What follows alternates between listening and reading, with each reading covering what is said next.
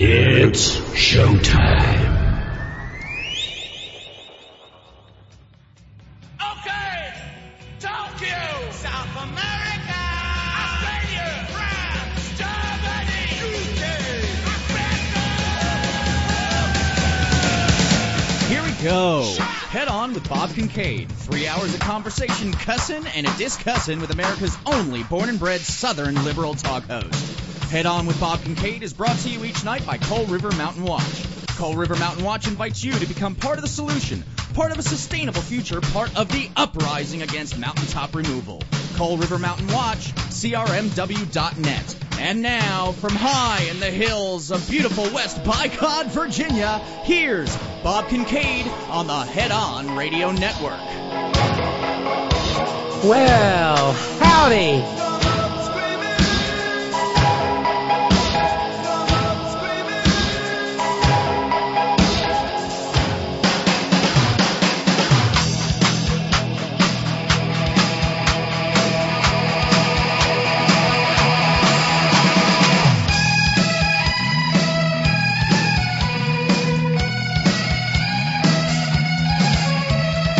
And here we go, off and running on this second day of October. How about that?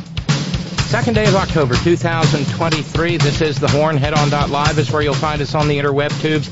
That's where you go if you'd like to be part of the Merry Wacky Zany Real-Time Madcap Multimedia Extravaganza that is the Horn chat room in the three hours in which this program is live, Monday through Friday. 5 to 8 p.m. Eastern Daylight Time, 2 to 5 p.m. Pacific Daylight Time, all time zones in between and the Great Globe Round, and whatever time it happens to be where you are when you're listening to the podcast. If you're listening live, uh, well, feel free to pop into the chat room, the aforementioned Merry Wacky Zany Real etc. And uh, if you do, you will be greeted by the early arrivers. That would be Theo and Squeaky and Anatole. Hey, y'all. And capably moderated by Horn Chief Agronomist and Chief Mathematician and Bud Trimmer Emeritus, Roger, in Oregon. And uh, a good time will be had by all. Hey, there's Ralph's popping into the chat room. Yes. I, I made a mistake this past Friday. It is usually my and well, uh, what I like to do is uh, on the last day of uh, on the last broadcast day of the month.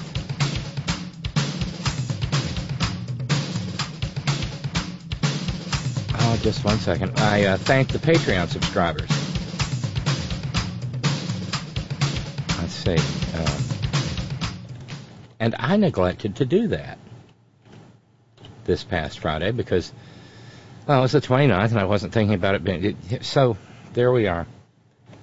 So I am I am logging into logging into Patreon right now.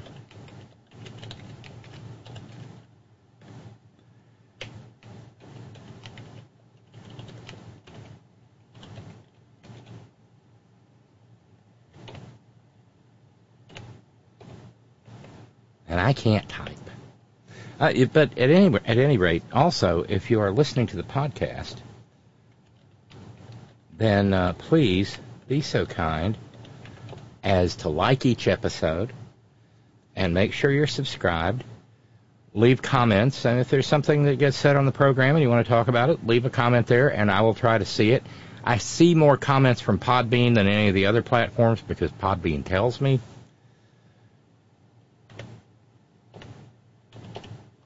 and uh, well, it helps. It, it really does help to uh, make the program more visible.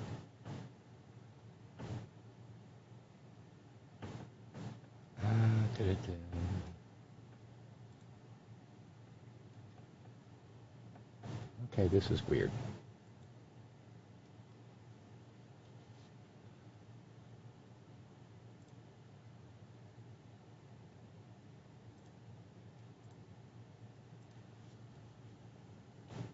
Sorry for the dead air.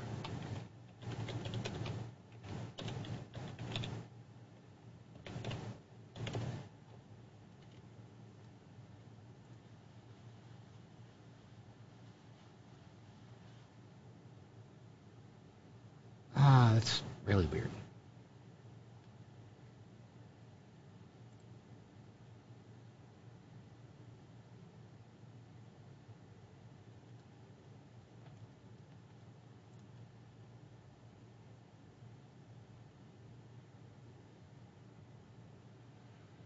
Okay. Um, there we go. I hate it when they go in and mess around with the interface itself.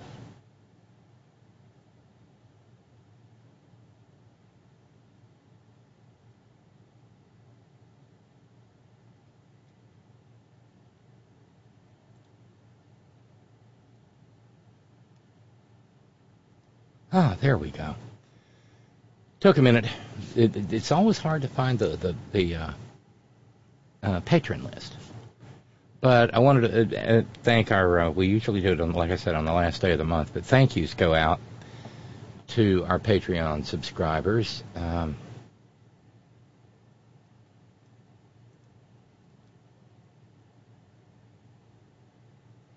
and that means uh, thank you to Theo, Hey, Theo. Theo's in the chat room. Thank you to Randy Radar. Thank you to Christopher. Thank you, Janice. Thank you, David in Oregon. Thank you, Eve. Thank you, Jake up in Ohio.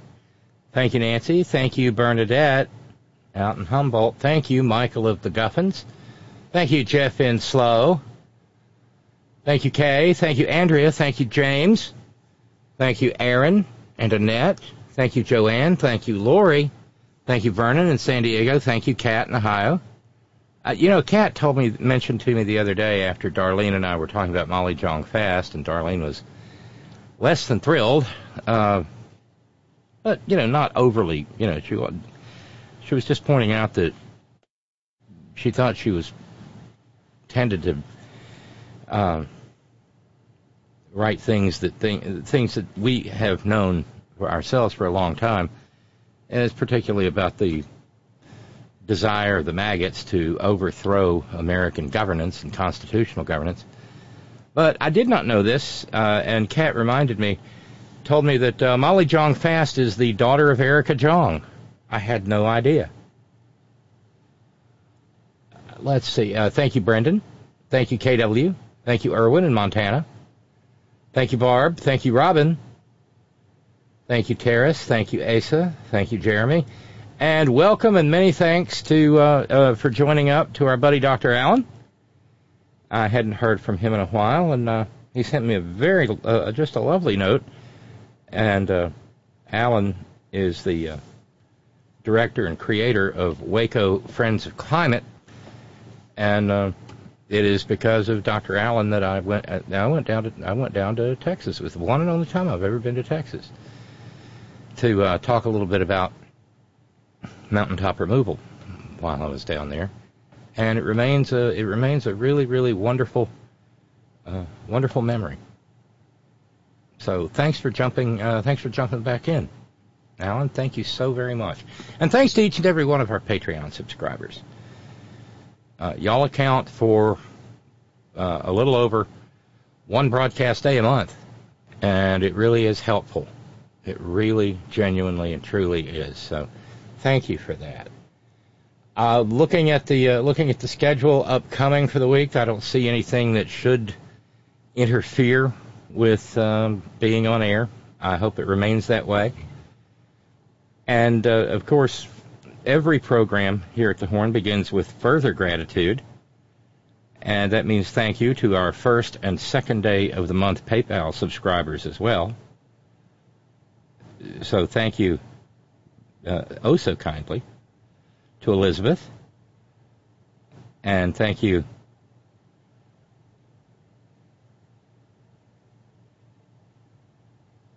Yeah, I'm working backwards from today. Uh, thank you uh, to Tom in sunny San Rafael and Mark. Thank you to Joseph and thank you for uh, uh, uh, getting everything sorted out. Khalil had some some issues and kindly sent me a note so that I wouldn't think that uh, he just decided to hate me. And because you know I do that, uh, and uh, jump back in. Thank you, Khalil. Thank you so very much. And so that's our subscribers via PayPal for the second and the first of October. If you'd like to be a subscriber, it's very easy. There's a yellow PayPal button on the main page at headon.live. Click that, and it'll offer you the options of, and there's a make this a recurring monthly donation or something like this, something like that. And you know, if you put in ten bucks, then well, you know, you're out something less than a half of a stick of chewing gum per hour of programming. So, um, no, per program. I'm sorry, per program making this one of the biggest bargains in media.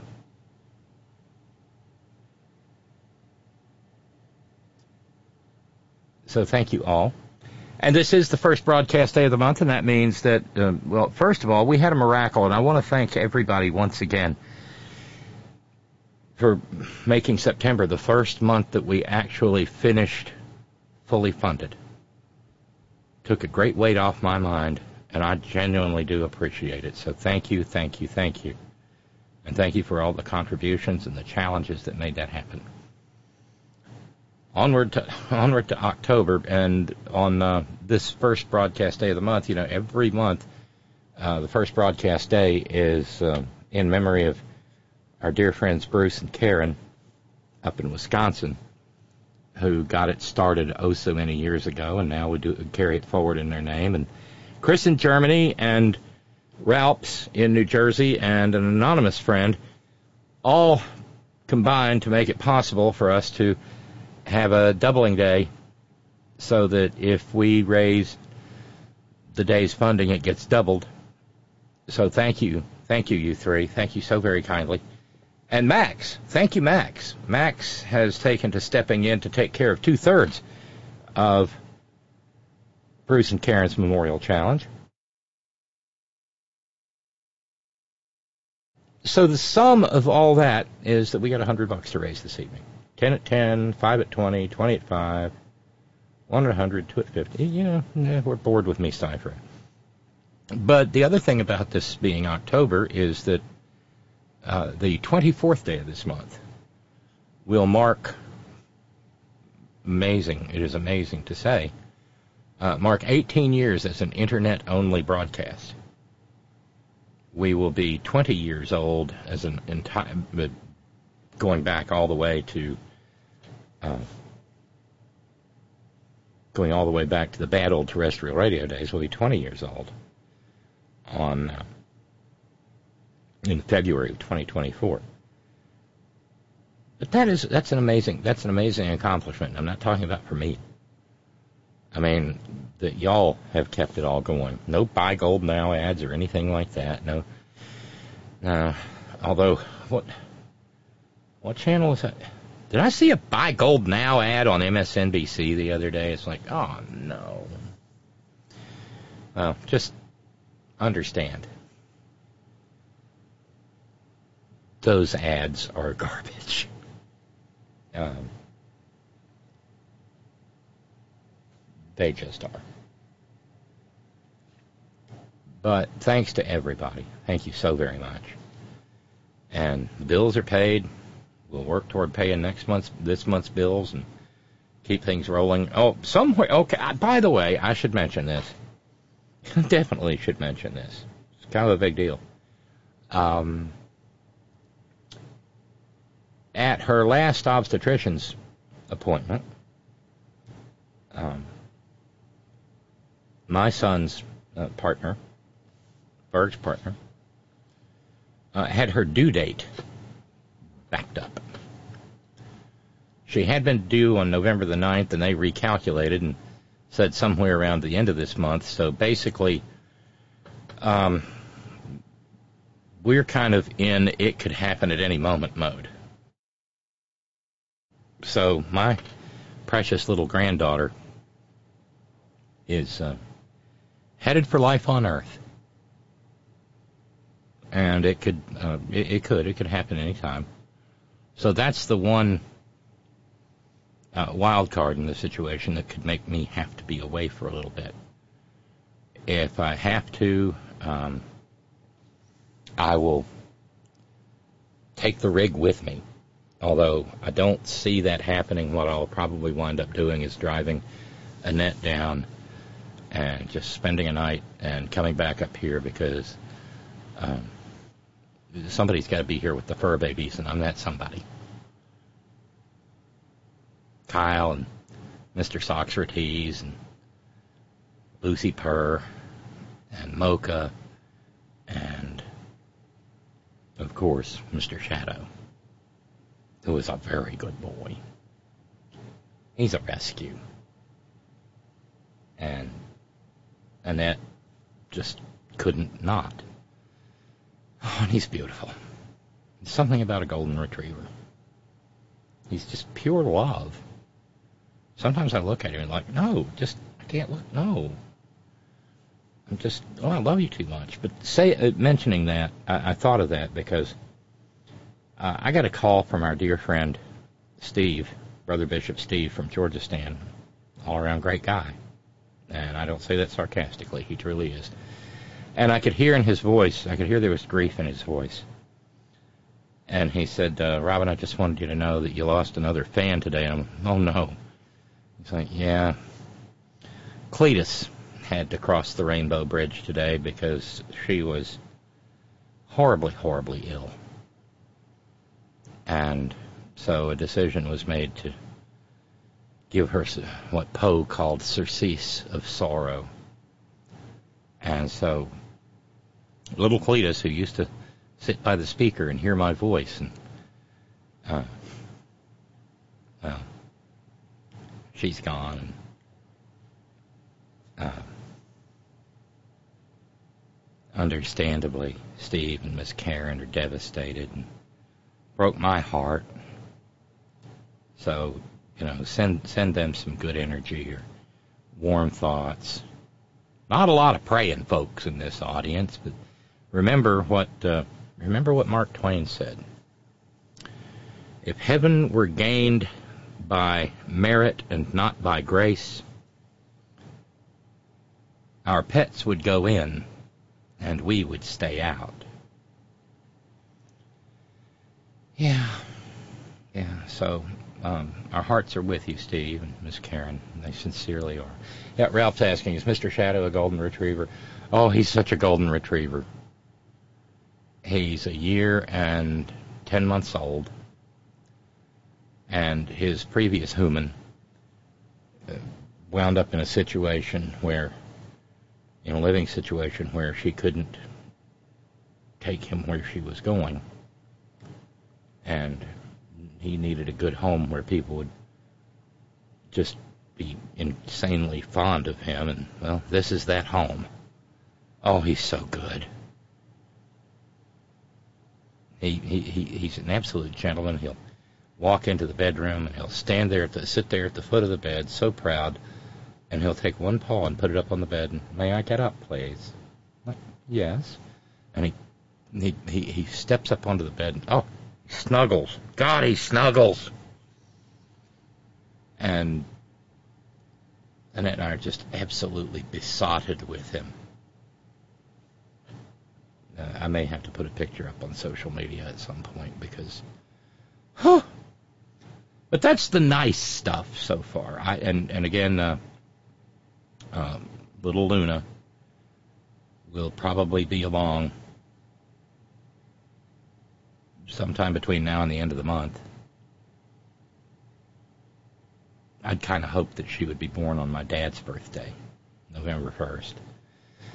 Well, we shall see, and I will provide uh, I will provide notice via social media um, when that happens. I don't expect a lot of interruption to the program, but there may be a day or two here. You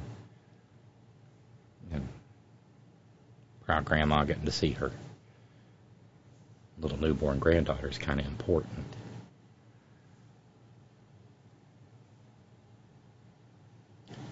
Oh, Emilio. You know, Robin, there's never been a better time to buy gold. With Trump Coin, you can safely invest for your future and enjoy the benefit of the best paleo flavonoids 72% dark chocolate has to offer.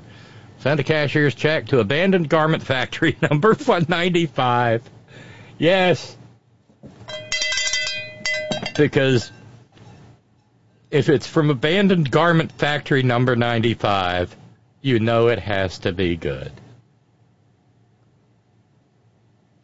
Oh, and there's Kayla and Tegan at uh, Ralph's house. Hi, Kayla. Hi, Tegan. Oh, such pretty babies. Sitting in the sun by the blinds and resisting the temptation to bring them crashing to the ground.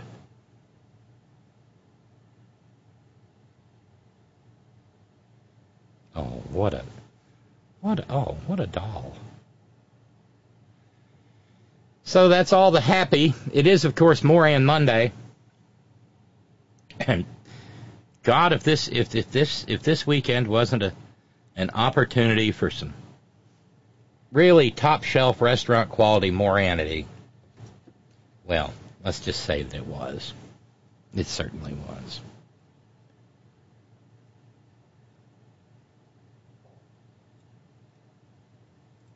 And that being the case, we will jump into the swamp for this first broadcast day of October. Very fortunate. It's been beautiful here. Oh, other one other piece of good news.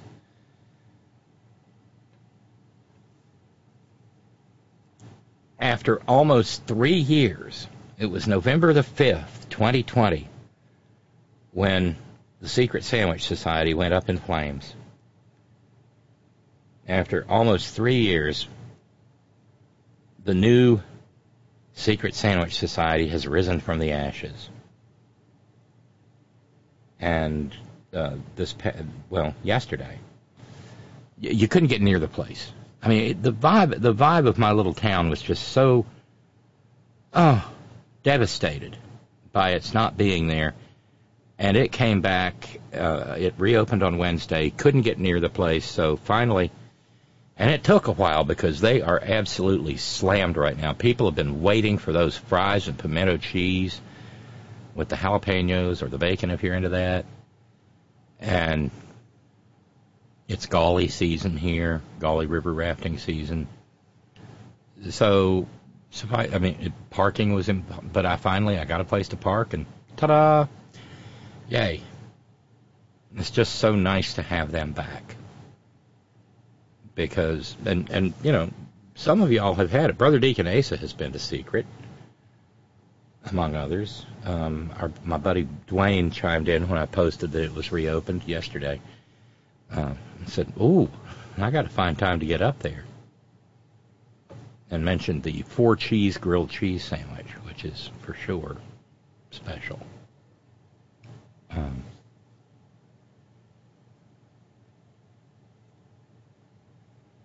So that was a little moment of happy.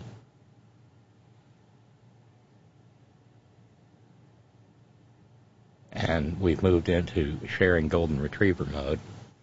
Ralph sent along a picture of uh, one like her brother has. Cream Goldens. How gorgeous.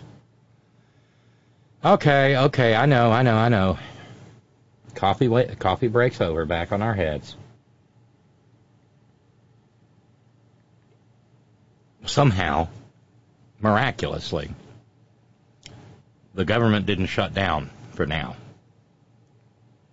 But the machinations required were absolutely ridiculous. Why? And this is just a question that has been sort of bouncing around my little noggin for a while. Why would you want to go to government if you hate the idea of governing? Because that's what these maggots are. They are they, they are they're not chaos agents. They're agents of destruction. Actually, they're agents of Mother Russia. Because by the time a compromise continuing resolution was put forward, some stuff got saved, but Ukraine aid, well, Ukraine aid didn't make it. And that is worrisome.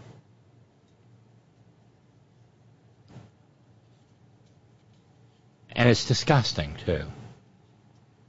and embarrassing. And I have a hard time seeing anyone who opposes Ukraine aid as being anything other than a lick spittle to Vladimir Putin.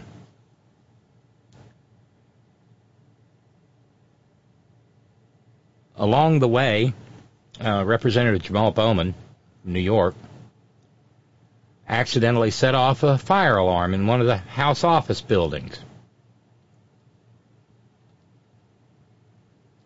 Uh, and that, um, well, it was, it was symbolically appropriate.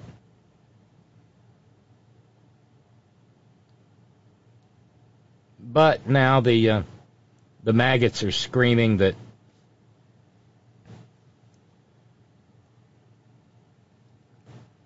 uh, he should be censured or criminally charged or removed from Congress uh, because they say he done it on purpose.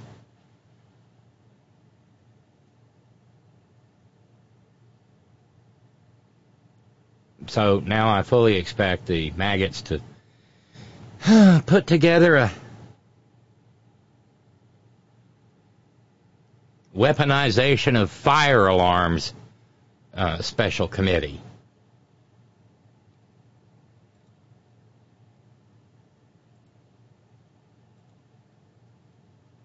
Which in turn, uh, the, the the whole business of leaving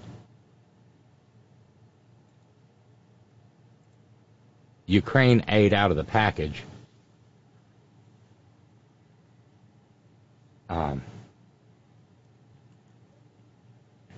creates another crisis.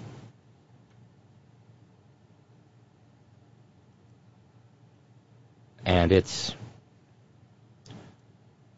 ugly and humiliating and embarrassing. Of course, Marginal Trailer Queen was thrilled. But then again, I wouldn't be surprised if she's cashing checks.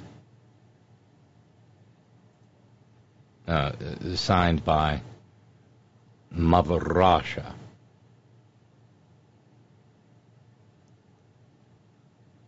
Marge, you may recall, is dating this dude bro named Brian Glenn of Right Side Broadcasting Network, who has decided to unburden himself of what makes, because, you know, a guy like him would know, what makes women beautiful. This is gross. Hockey puck. Get the bucket. Now, bear in mind, this is not. Uh,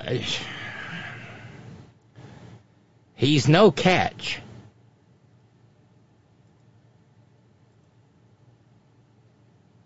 And he is, I know this sounds like a society, a, a gossip column. I apologize, but well, here we are.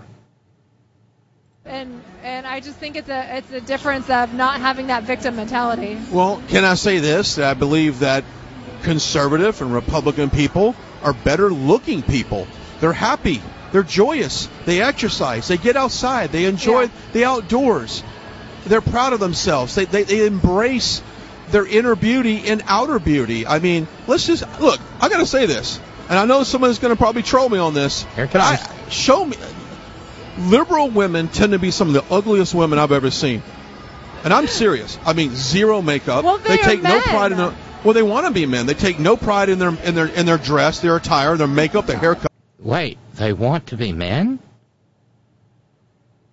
How, how, it's, it's an alternate universe.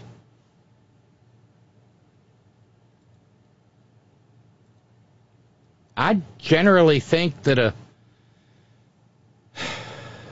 a woman walking around with a T-shirt that says "Trump can grab me by the pussy anytime" is a pretty ugly woman.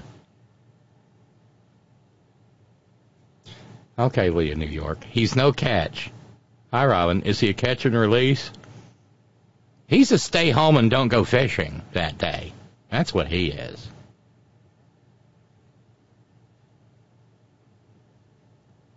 And this was some this was some event being uh, some sort of maggot event being held in Ottumwa, Iowa, home of the fictitious Walter Radar O'Reilly. Cut. Half of them look like men. Hairy armpits, hairy legs. Come on. That is not embracing uh, what it what it means to be a woman. So they have they have demonized what it means to be a woman. They don't dress like you. They dress like they're Yeah. homeless. They dress like you. They're just like me, actually. No, that'd be that'd be an upgrade to dress like me for That's them. true, that's. That would be an upgrade. yeah. No, but I mean, I'm, I'm in all fairness, I mean, seriously, it's because they're Yeah. unhappy. That's what's Yeah. making them so ugly. Ah, It's funny. I don't know. I don't. I don't. I don't know a lot of. I don't know any. I don't know any liberal progressive women like what he's describing. I, I, I really don't. And, you know, frankly, shame on him one way or the other. If he was saying that about maggot women, shame on him.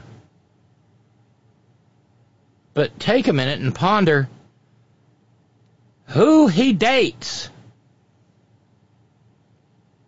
I mean, I try to take a positive approach to it, and when I see two people who are happy with each other, I say, hey, somebody for everybody. Hasn't proven true in my case yet, but we'll see. I kind of did, but we'll leave that alone. Um, it, why? I mean, this is just this is just fill time as they wait for the next uh, the the next creepy person to walk out on stage and bark and grunt at them at this event. They Because they're are. so unhappy with themselves. And I think this whole push for women to take on a masculine role, uh, it, Honey, you're working in broadcasting, standing there talking into a microphone and looking into a camera and talking about women taking on masculine roles. Do you realize if it was not for the groundbreaking work of women who were determined to break glass ceilings, you would be home barefoot and pregnant and some some trad wife, some conservative trad wife like God and Republican men want you to be?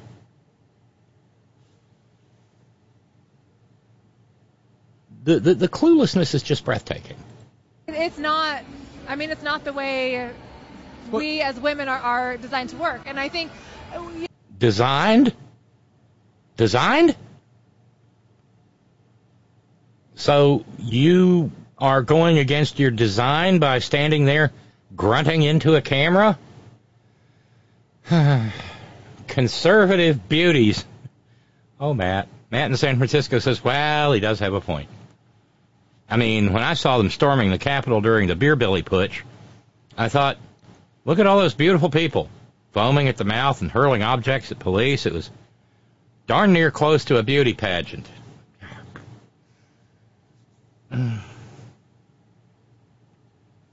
Because nothing, you know, hmm. oh, forcing. Mama always said that pretty is as pretty does. January 6th was pretty awful. And then consider Lauren Cornshucker Boobert. Clammy Granny. That's pretty.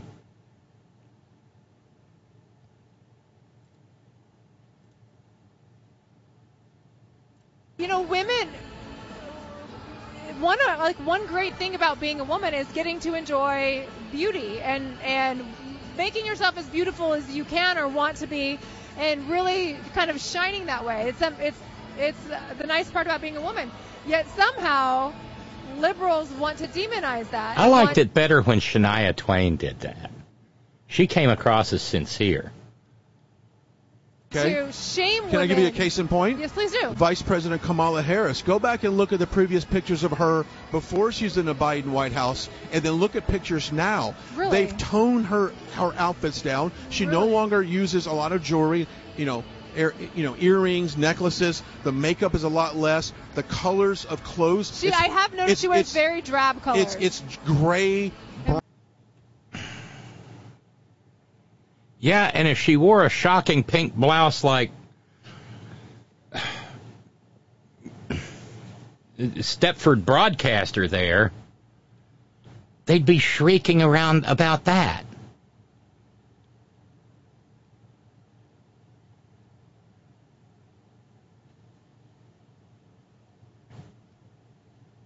Good God. brown, Brown, yeah. black, uh, very their pantsuits, which I have nothing against pantsuits, but why can't you embrace your inner beauty? I've seen Yeah. when before she got in, was vice president. I, I think she's a very attractive woman. There's, Yeah, no, I, I she's really do, and I, I think the the Democrats have have watered her down so much because they don't want her to. Yeah, there's something about this guy just gives me a vibe. Um, it, Marge, honey, put a padlock on the panty drawer, would you? Not saying, just saying.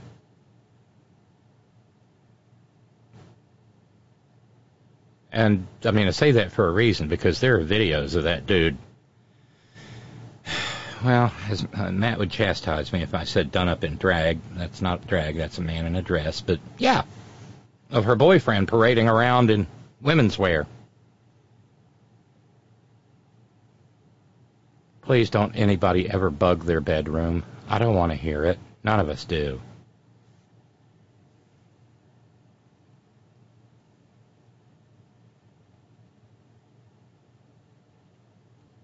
Wonder if he calls her Peggy in private. Ooh, that was tacky and awful.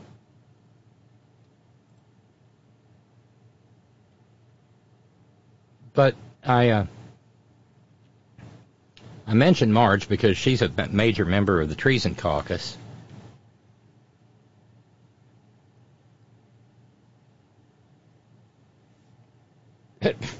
Amelia, January 6th beauty pageant. Stop it. You guys are killing me. Also, please don't stop.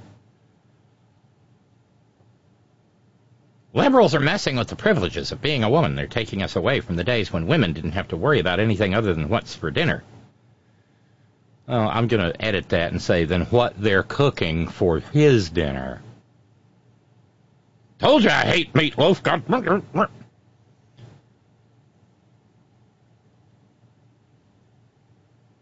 And now Marge is trying to uh, create an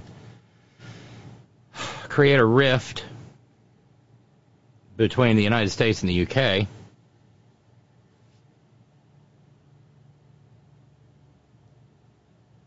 She's mad at the British government now because of a newspaper interview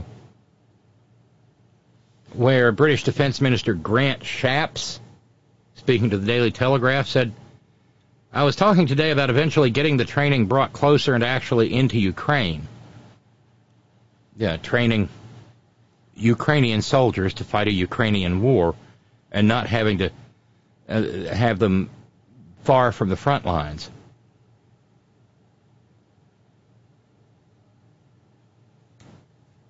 That enough was that was enough to send Marge uh, up a tree.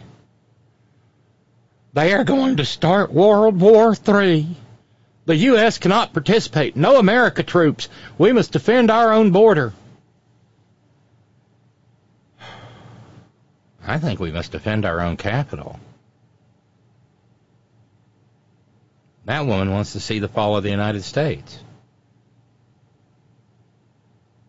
I think Marge would be absolutely happy uh, if the Confederate maggot states just split away, but well, it's kind of like what happened when the Senate voted on the uh, continuing resolution. The usual suspects voted against it, but it was a it was a, it was a surprising display of bipartisanship. Moscow Mitch even went along with it. It'll come as no surprise to our friend Dave in the Blind in Talibandiana that Mike uh, Ava's nephew Braun uh, voted against it, or Roger Marshall from Kansas Stan, or Rand Paul, libertarian ophthalmologist from Kentucky Stan, voted against it. Probably worrying about, you know, killing white people.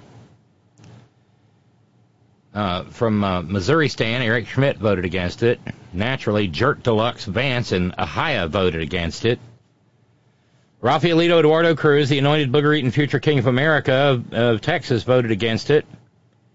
And so did noted constitutional scholar, it's in the Constitution, Mike Lee of Utah, voted against it.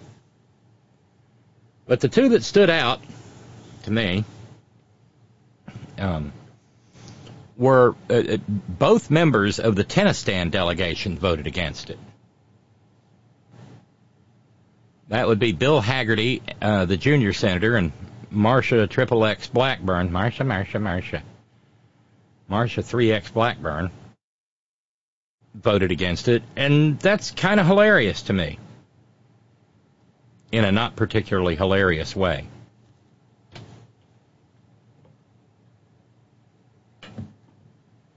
because after all, they are both senators, and I'm pretty sure that everybody on that list are senators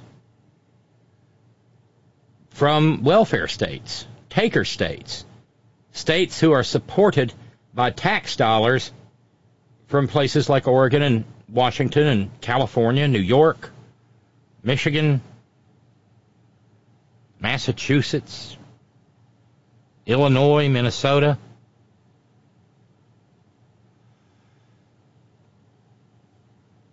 The irony is not lost on me.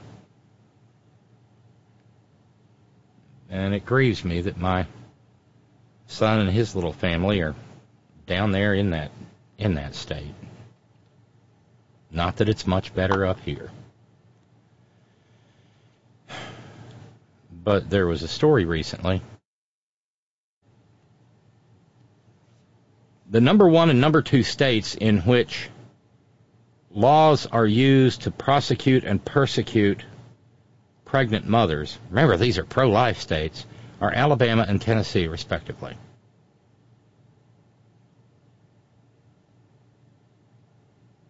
They will torment mothers to be, punish them, take their children from them uh, for next to no reason at all. And once upon a time, I I worked a lot of hard, sad cases of parents who really had problems being parents and neither and not abusing or neglecting their children. I remember a lot of them.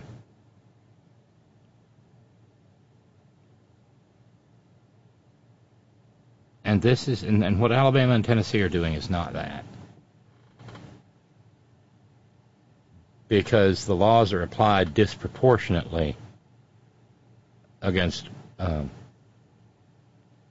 mothers and mothers to be who are black. Kind of the same way the death penalty works in those states.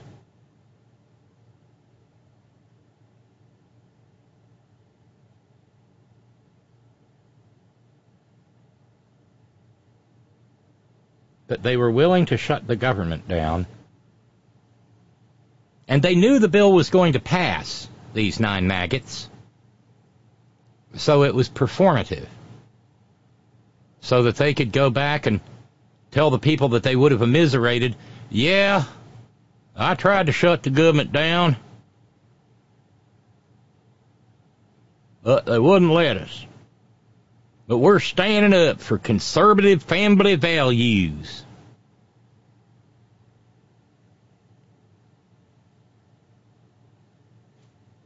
They never change.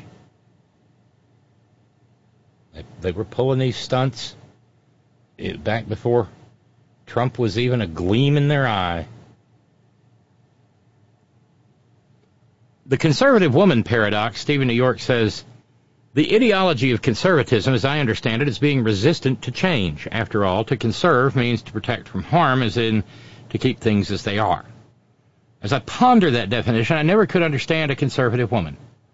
If a woman were conservative 100 years ago, it strikes me she'd want to conserve how things were. Marge and Boobs Boebert wouldn't be where they are had we conserved the way things were hundred years ago. A conservative woman, hundred, well, let's see, hundred and, let's say hundred and five years ago, would have been stridently opposed to women having the right to vote.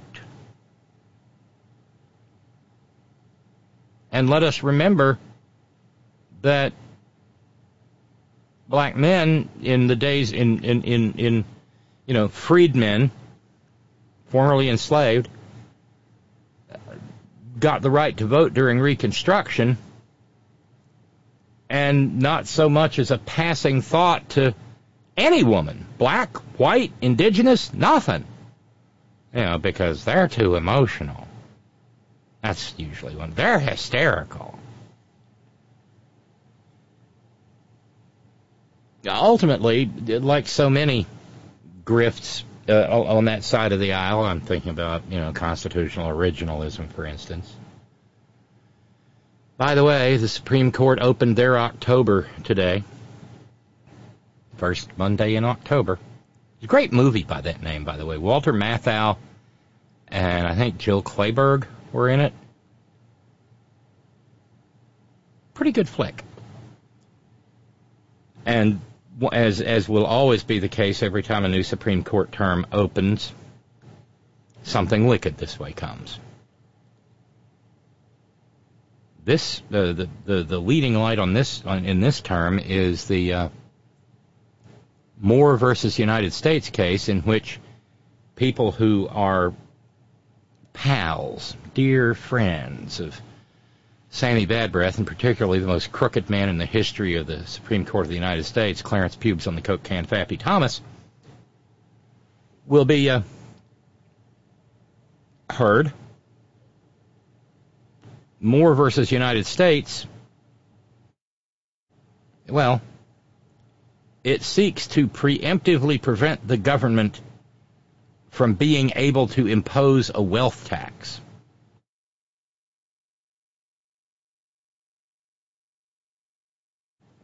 with potential far reaching implications.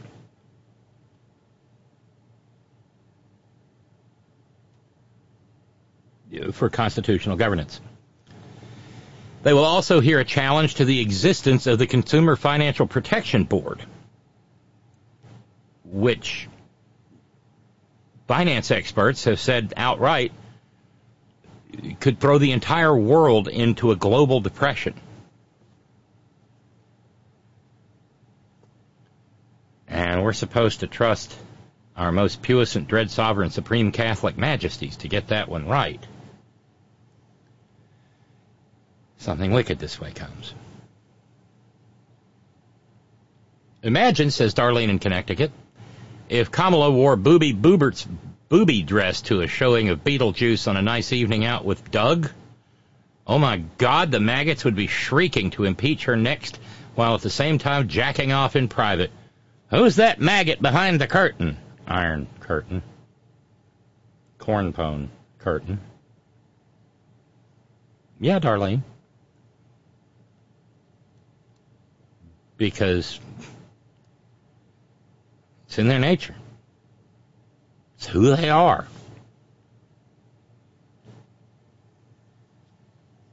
Yeah, let alone let alone corn shucking, shucking the corn. That's an image that's just unfortunately staying with me. Who said that on Friday?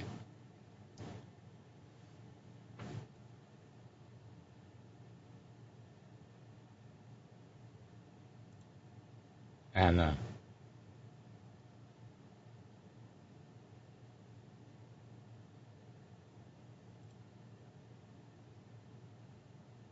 yeah, while we uh,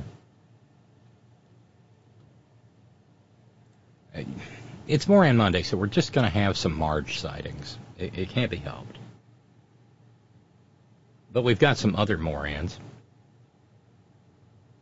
Uh, what's her name? Victoria Spartz. Uh, she's being she's being petulant.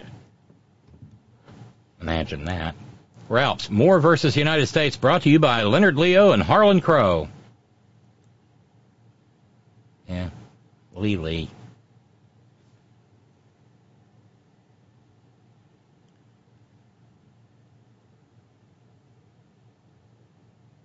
Uh, Marge, I mentioned the fire alarm thing.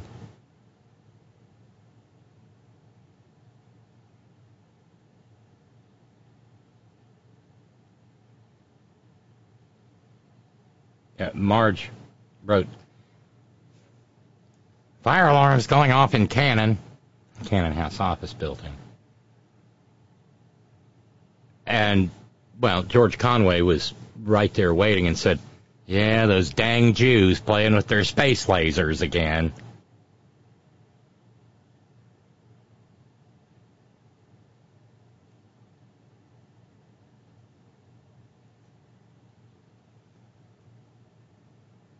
Yeah, she's. Uh, she's never going to get away from the Jewish space lasers. At least I hope not.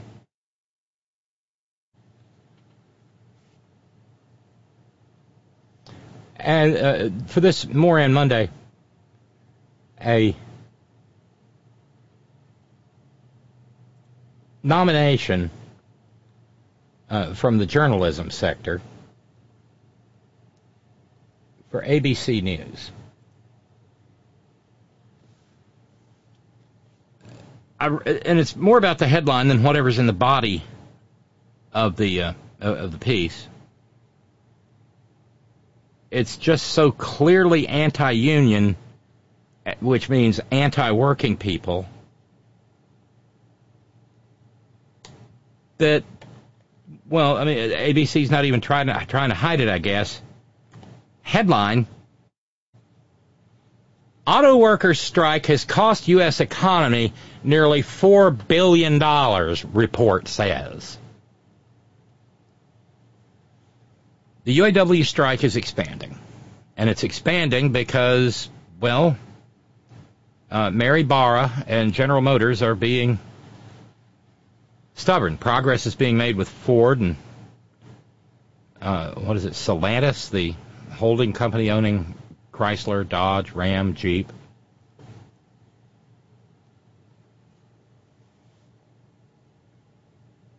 A research firm in Michigan produced the report. Uh, ABC doesn't bother to tell us which way it's aligned. The Anderson Economic Group. The first two weeks of the strike cost workers $325 million in lost wages and a billion dollars in manufacturing declines at the big three. And uh, taken uh, all together, they say that nearly $4 billion in economic losses have occurred over the first two weeks, counting suppliers, dealers, consumers.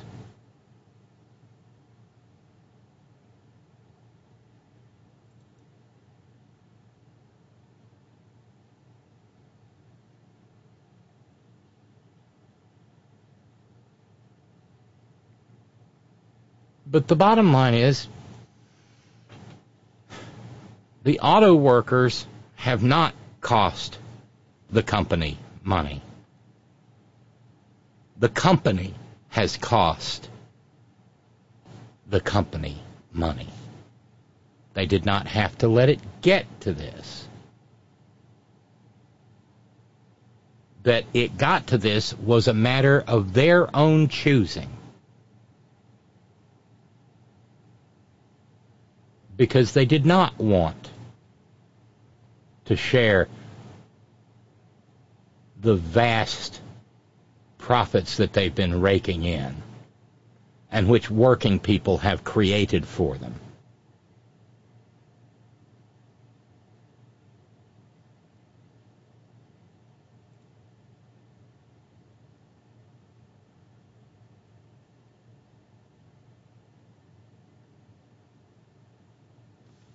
And I want to see a resurgence, and I think we all do in this community.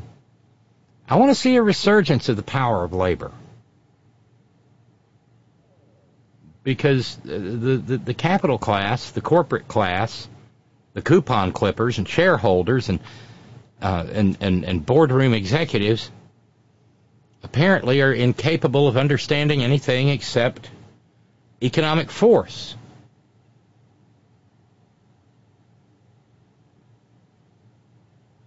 If those big three really wanted to get back to work, all they have to do is meet the modest requests, and they are modest, of the United Auto Workers.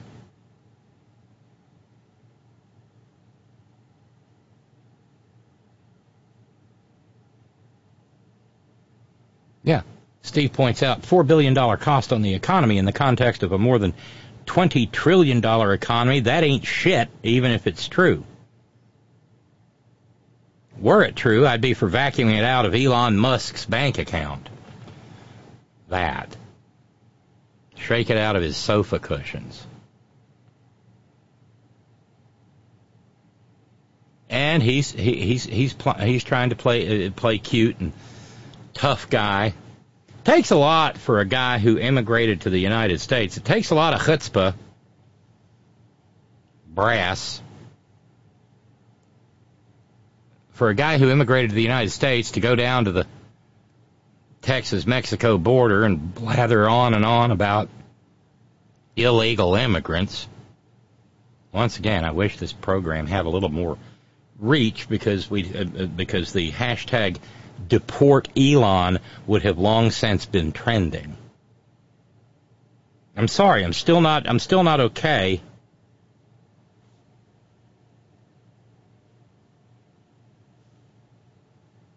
I'm not okay with the fact that he supplanted his judgment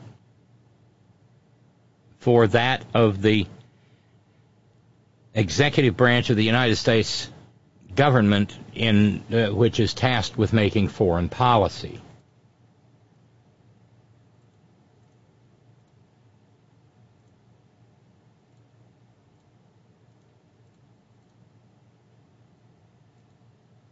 And Leon Scum really it, it's it's it's hard not to just be brutally honest uh, about Leon Scum. The noted words of that sage, Professor Spicoli, come to mind. You dick! Because now, according to uh, a published report, this shitbird, this shitweasel, this pissant, has decided to start trolling Volodymyr Zelensky.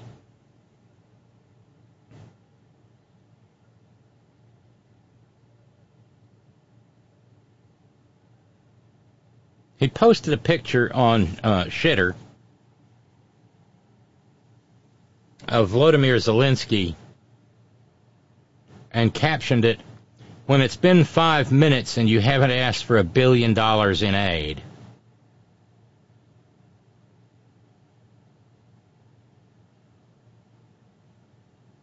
An aide to President Zelensky, uh, Mikhailo Podolyak,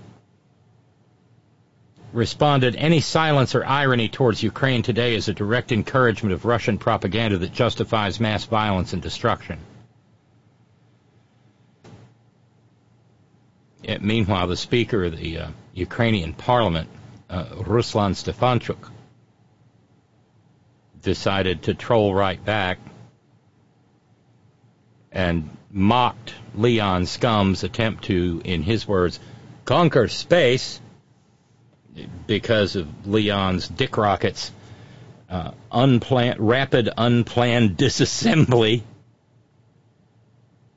now he laughed, but you know he he he ruined pe- the, the the foundations of people's houses and the like.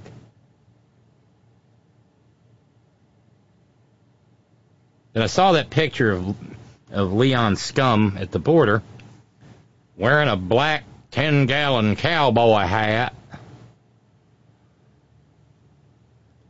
And I, I, I thought of the immortal words of that great golfer brought to national prominence by the legendary journalist Les Nessman as Chai Chai Rodriguez. Chi Chi Rodriguez, who would miss a putt, get angry with himself, and declare big hat, big cattle, no, big hat, big gun, no goddamn cattle.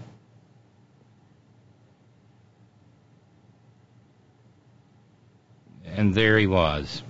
Big hat, big ego, big bank account, no damn cattle. Hashtag deport Elon.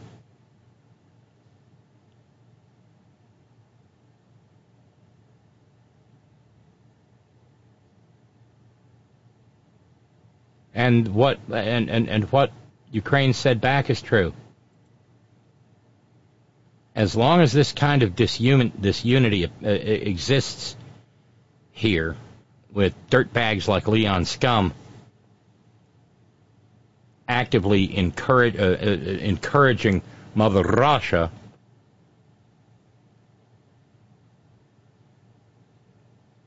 well, the reputation of the United States and our NATO allies is at risk.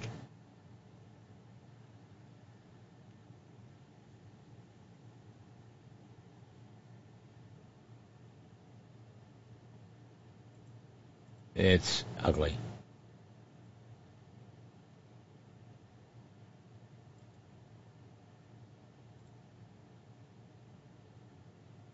It's vulgar.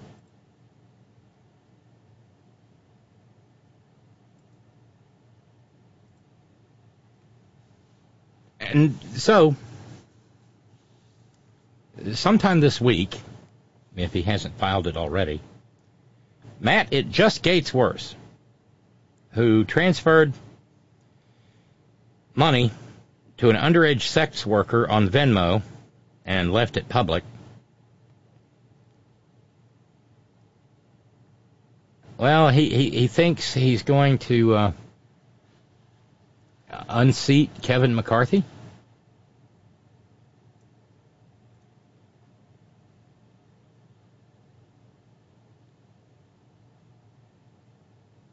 And oh, the weekend he was going hither and thither uh, on an ego boosting tour.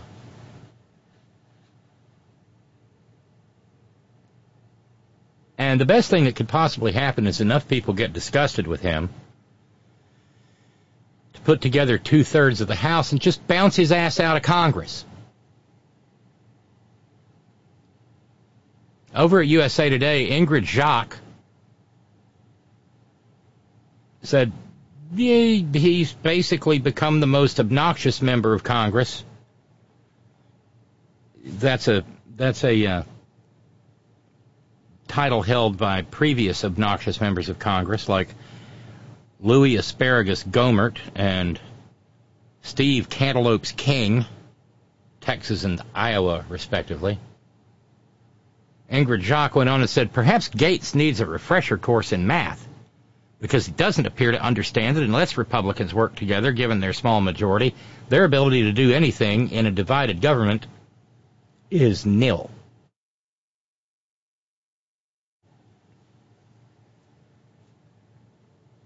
Uh, Mike, Law- Mike Lawler, a Republican from New York, is getting more and more disgusted with Gaetz.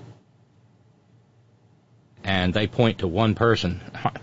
You know, you know that old saying about when you point your finger at one person, there are four, uh, there are uh, three others pointing back at you.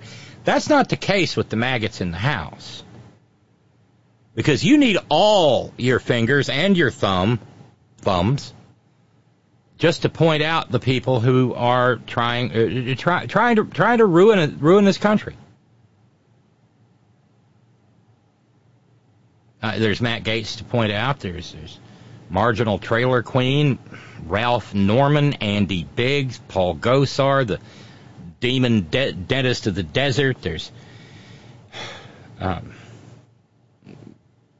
Clanny Granny, Booby Boebert. I confess, I'm jealous. Never mind. But the fact of the matter is, uh, as Ingrid, Ingrid Jacques pointed out, if Gaetz is able to get a vote to fire McCarthy to the House floor, it'll be telling how Democrats handle it. It takes only a simple majority to oust a speaker, and it would take Democratic votes to do so since Mike McCarthy has wide support among Republicans. And and it, why wouldn't he? He's like a he's like a neglectful parent. Lets them do whatever they want. Right down to letting him put his balls in an old pickle jar and stick it, stick it in the back of uh, Marge's fridge.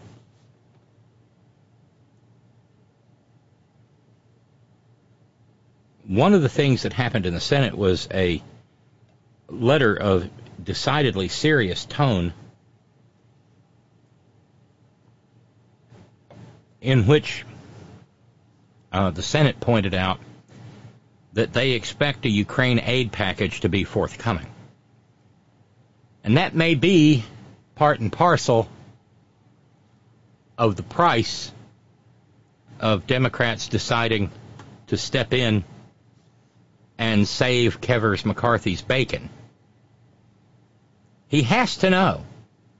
He absolutely, certainly must know that he remains Speaker only by the good graces of Hakeem Jeffries and the Democratic caucus.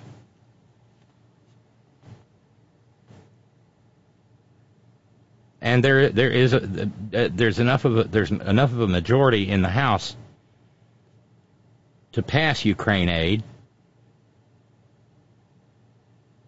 and certainly in the Senate. And this is another classic case of what I have identified in the past as the Arafat rule. be careful of who you want to get rid of because almost always what comes after is even worse. And I call it the Arafat rule because Israel hated Yasser Arafat, finally managed to get rid of Yasser Arafat, and got Hamas, which has been decidedly more of a thorn in the Israeli side. This is not Thursday. This is Monday. Ingrid Jacques said, uh, do, they, do the Democrats really want to risk what may happen if McCarthy's fired? Who else may they have to work with? Gaetz? Marge?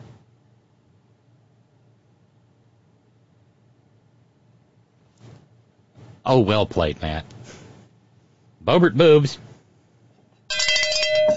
Reaching back into the past of this program almost three, well, about two and a half years. Them's fake boobs. Yes. oh, God. Thank you, Matt. Thank you for remembering. I love the thought of all the little chuckles that go on out uh, uh out there as we get through each and every day and deal with the madness and the meanness by having little giggles of our own. Them's fake boobs. That remains one of the greatest stories of my early transition, of my whole transition, for that matter.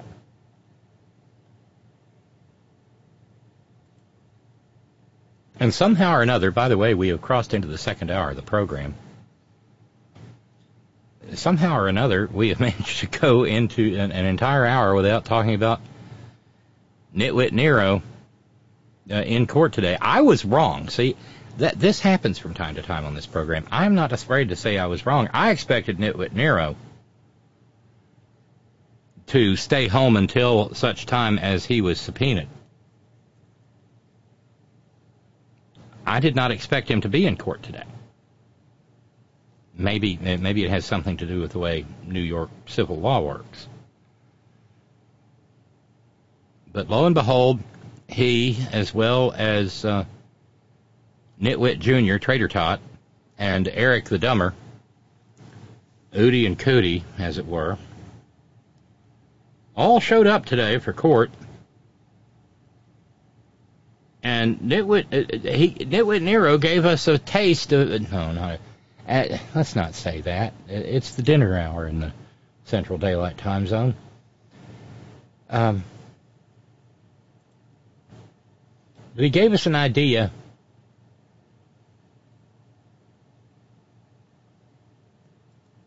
of what it will look like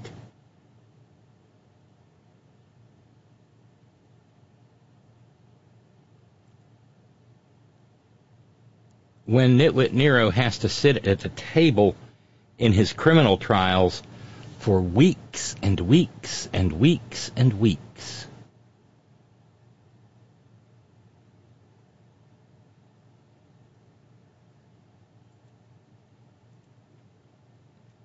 It was so bad that at one point in time, CNN, uh, it, well, he, uh,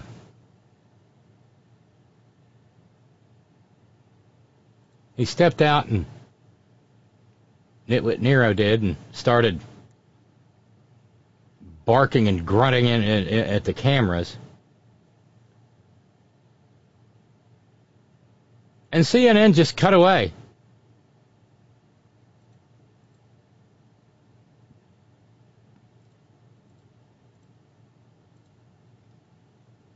It was, uh,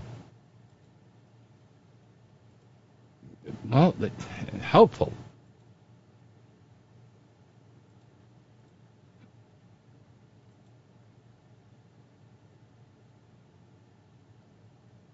Because they said he had turned it into a campaign, a, a campaign event.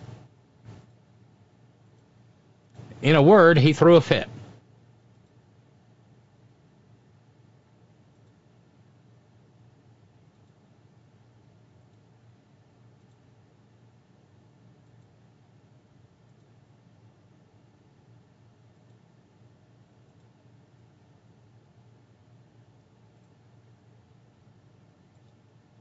And even before even before the, uh, the courthouse opened uh, over on my filthy morning habit, they knew exactly what he was up to and what he was going to do. He spoke to the, an, an, an assembly of the faithful, mouth walkers and knuckle breathers in California. And nobody should be surprised at this point about how low he can go and how ugly he can be. But something that I've pointed out on this on, on this program a number of occasions. It's not so much that he's going to be ugly and vulgar it's the extent to which the people who gather to uh, to, to, to listen to it uh, guffaw and cheer as he does so. Rated his criticisms of Chairman Milley, who now the outgoing chair of staff, who of course he has suggested should be uh, executed uh, for treason. He has talked again about his ongoing criminal trials uh, to the point where, as we'll get into later this morning, Jack Smith's team is re-upping its request for a somewhat of a gag order uh, to keep Trump from doing so. He has again suggested that the process of the, form, of the coming election could be rigged, and the only way he could lose. So it is more right. of the same rhetoric from Donald Trump in an overheated uh, and, and perhaps, as you say, more unhinged way as pressure seems to be building, not just in all of these uh, criminal cases, but this week he's likely yeah. scheduled to be appearing in the Manhattan courtroom, and he may lose his entire business. Well, and you, and you know, Mika, there are two, two specific things he did where he mocked and ridiculed Paul Pelosi uh, and laughed about it, had told jokes about it, uh, and the sickness was, of course, that he's doing that, uh, mocking and ridiculing an 82 year old man that had a break in in his house and had a hammer uh, slammed into his head and and just just the just the worst, uh, just a nightmare for any family. And uh, the Republican leader is mocking and ridiculing an 82 year old man who was a victim of political violence. And again, here's the sick part. There's really sick. Sick parts. There are a lot of sick parts, but the sickest part is the crowd was laughing along to the joke. You know, it used to be that you would tell political jokes, you know, self-deprecating political jokes, and then my daughter walked up to me and said blah blah blah. they like would pop up, yeah, put a pin in the politician, and everybody would laugh. Go, oh, he's just a regular guy. He's one of us. Here, in Donald Trump's Republican Party, an 82 year old man having his home broken into by a, a, just a deranged attacker and then getting hit in the head repeatedly by a hammer. That's, first of all, a politician's punchline. But again, just showing how sick this MAGA crowd has gotten. They're laughing in the audience. Yeah. And, and, and on top of that, you know, he, he's, he's and the light talking goes about, on you got to do these mother blankers. Like he's Yeah. he's he's talking. Uh, you know, I, I don't know if he thinks he's like a rapper now, but but again, this is and these are the people that say, oh, we're upright Christians. We support Donald Trump, and we're yeah, they support violence, and they want their kids going around saying the things that Donald Trump says. I don't think so. Since I've talked about it so much, let's play it.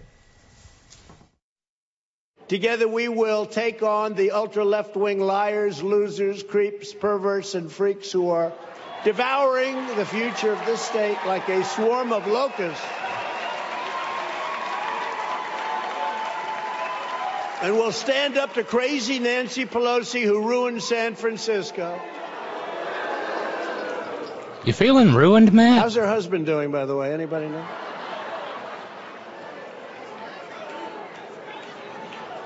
And she's against building a wall at our border, even though she has a wall around her house, which obviously didn't do a very good job.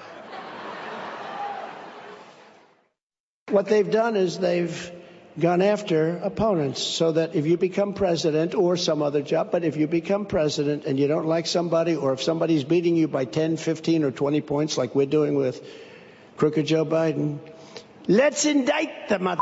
Let's indict. Referring to himself as an MF. The Republican Party. They're they're, they're laughing. They're they're This they're, is the front runner, and the people in the audience That's their think party. this is hilarious. And Republicans in Congress, many of them, still walking the walk for this guy, Caddy K. It doesn't look very American. There are other countries that this might look like, but there's a cult-like sense here, and definitely an authoritarian one. Look, Donald Trump is still the show. I mean, why? I think something people underestimated back in 2016 when he ran was his ability to kind of combine his celebrity entertainment quality with a smattering of politics and a little bit of policy that the base of the mm-hmm. Republican Party liked. But key to it is this is, is his ability kind of to shock the crowd, to make them feel he's saying things that, you know, they would like to say, but didn't feel they could. And it's a rerun of all the things that he did in 2016. When he did it in 2016, the difference is that was the first time he had done it. Uh, now he's still doing the same thing. I mean, you listen to that, and it's a bit like a Trump rally from 2016. There's less kind of entertainment factor, perhaps. There's a little bit less humor. It's a bit darker. It's a bit more American carnage style, but he's rerunning the same stories. I mean, he's, he's going back over the, even in that speech in California, he went back over the 2020 was stolen, election was rigged idea. And you wonder when that starts playing in front of a general election audience, which, you know, we're almost there. He's almost just running a general election at this point. H- how, how does it still work this time around? Once the whole country is Yeah. used to it, and we're looking for the policies for the future and some inclination of what a second term would look like, and there isn't very much of that. Yeah, and, and except he, this time he's saying mother effer, Oh. right? Yeah. And mo- mo- most importantly, this time i- he's he's now so desperate to up the the heat, up the temperature, up the calls for political violence that he's mocking and ridiculing an 82 year old man getting beaten up, and the audience is laughing along. Now, Yeah. Kill the fatted calf, the prodigal son is home.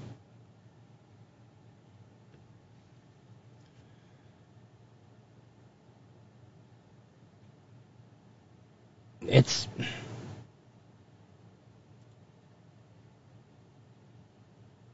But then again,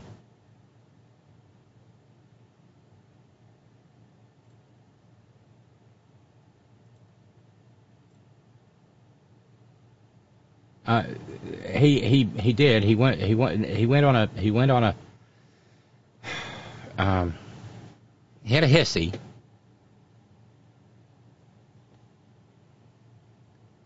Outside the courthouse, he said, This case is a continuation of the single greatest witch hunt of all time.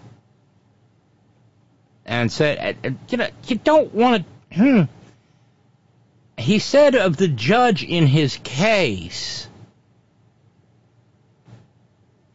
who will determine the damages he has to pay.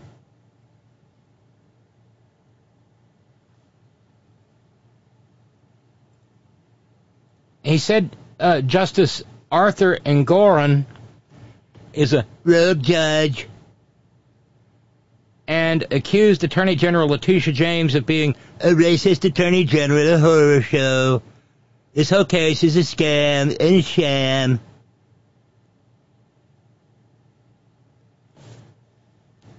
And it's entirely too complicated to even try to think about telling him or explaining to him that it is physically impossible for her to be a racist.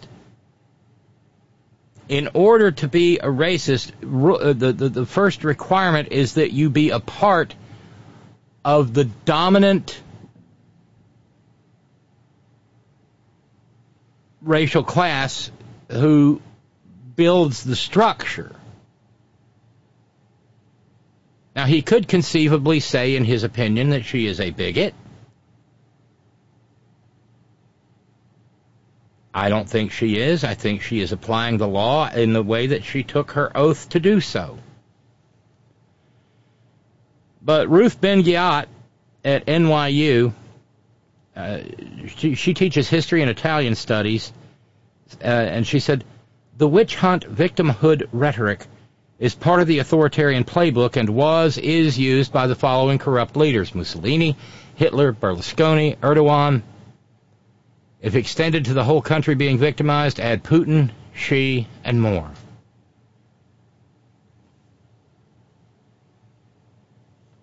And then Federico Finchelstein, who teaches at New York's New School, said fascist lies are about the projection onto others of what fascists are do. Trump today, as usual, displayed his wannabe fascist mindset.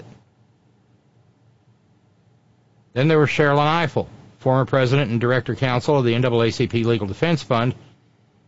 She said, uh, so he's in the courthouse calling the judge a rogue and calling the prosecutor racist, not on the steps outside the courthouse, bad enough, but inside the very courthouse.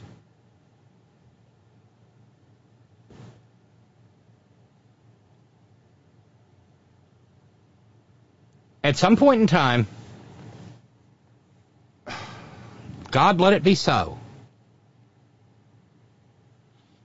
He will finally run up against a situation that he can't get out of by, barrow, by, by, by bellowing and interrupting. Excuse me, excuse me.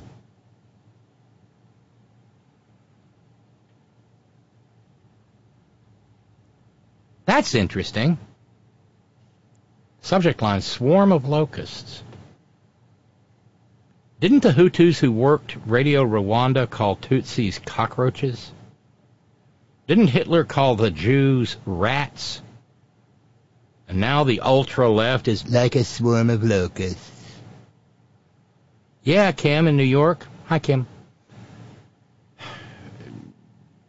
And it's part and parcel of, of it's all it's all either projection or confession. And there's uh, uh, John in Central PA. They're Nazis, plain and simple. They're evil. The depths of their depravity is not linear, it's exponential. They're laughing about a man almost being killed on behalf of that orange pile of excrement.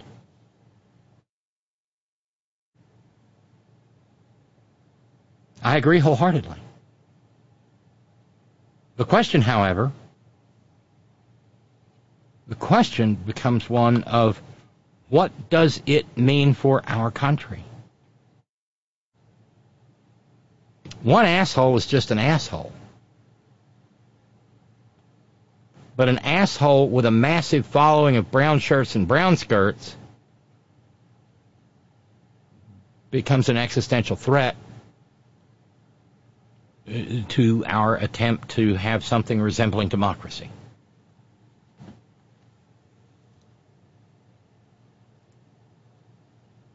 How much damage can they do?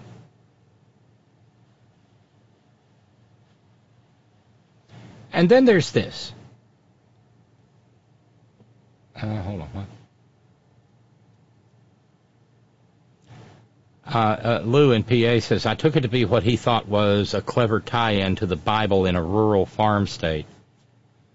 Well, maybe the farm part of rural part of California. We tend not to think of that, but it is. There are parts. But they are, you know, locusts are less than human, decidedly non human. And rule one for a uh, rule rule one for a rising fascist is to dehumanize the opponent. It's ever so much easier to harm people if they're not really people. If they're not even human. You know, locusts. Oh, uh, Steve in New York has awarded a cowbell to John in Central PA. For the depths of their depravity is not linear, it's exponential. I thought that was terribly smart myself. I agree. I, I, I concur, Steve. I concur.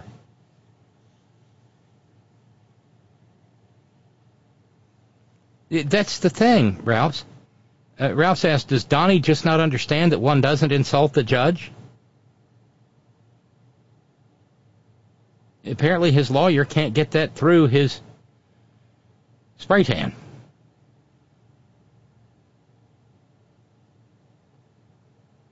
Oh, he glowered and, and, and nudged his lawyer and sat there shaking his head from time to time. And he went off on the guy who is going to determine the damages and this trial is expected to go on until possibly December.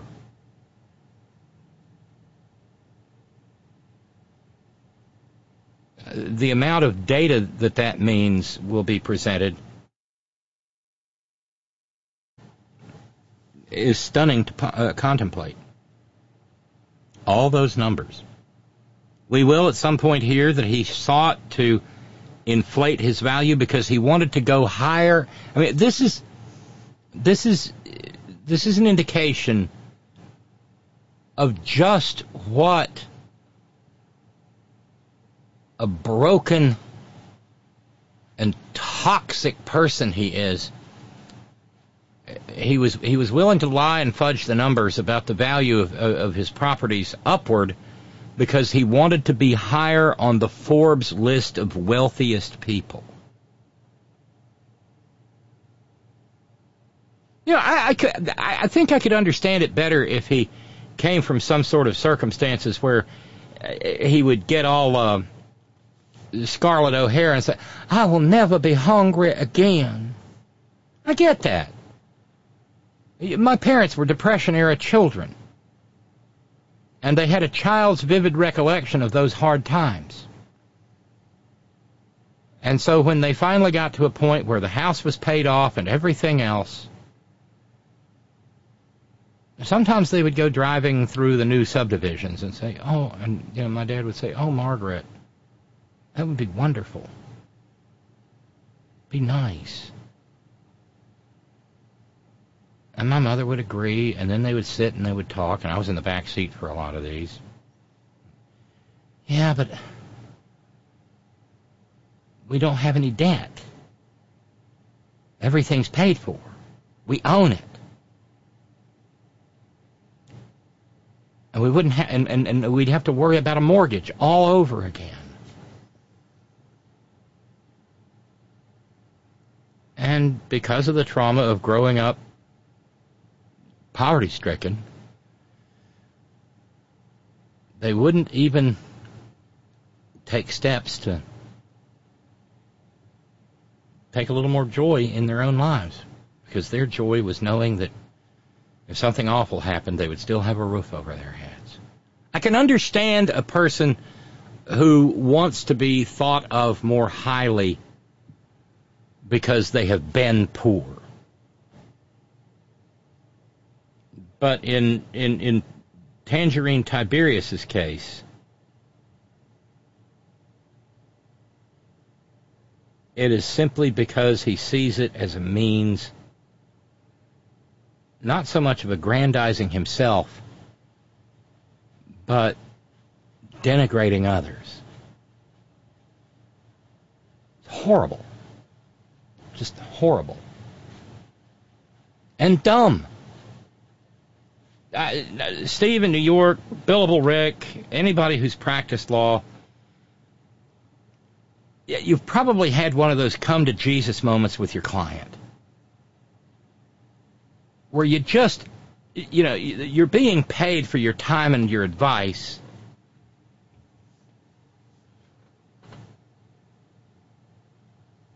And you just have to tell them how it is and how to behave.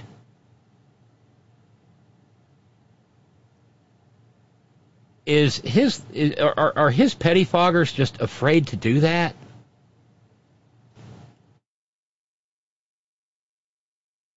is he simply beyond their ability? Can he simply not take counsel?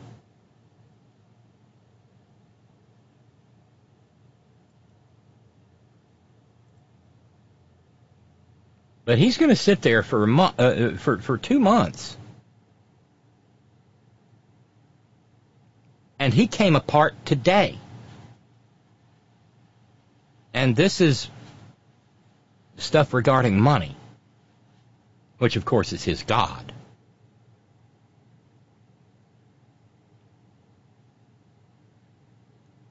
What's he going to do when people he knew, people he trusted to the extent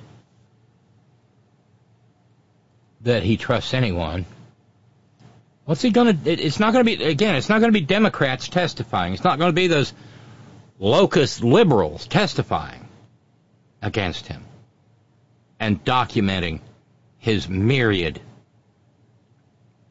assaults on the concept of law and its application to him. It'll be Republicans.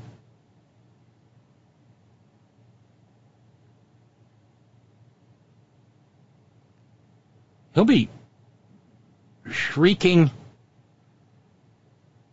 on the first day in Georgia, on the first day in D.C., and the first day in Florida, and the first day in the Southern District of New York.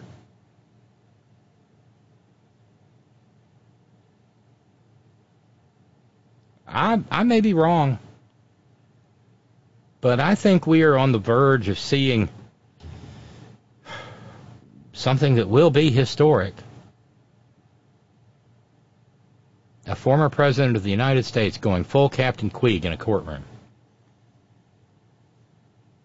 Because you see, unlike, uh, and, and particularly with, with this trial that opened today, you see, he cannot refuse to take the stand if he is subpoenaed,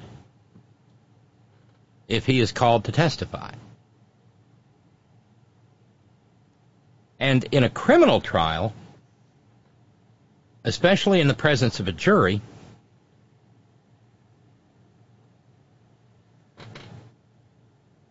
if a defendant takes the fifth,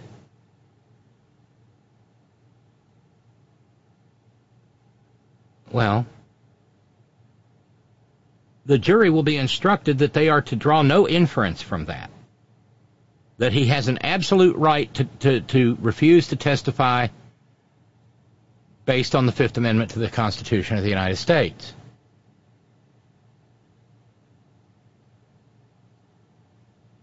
It is not the same in a civil proceeding. If he gets on the stand and refuses to testify, takes the fifth, the judge in that case is allowed to make an inference that had he truthfully testified, he would have wound up confessing to the matters alleged. And so naturally, he's barking and grunting about how uh, he's going to Fight for my name and my reputation.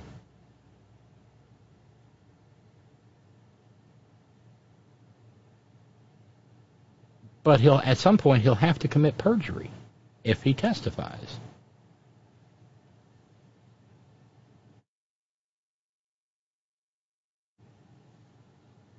I don't know if his lawyers have explained to him just how much trouble he's in. It is, of course, a civil suit.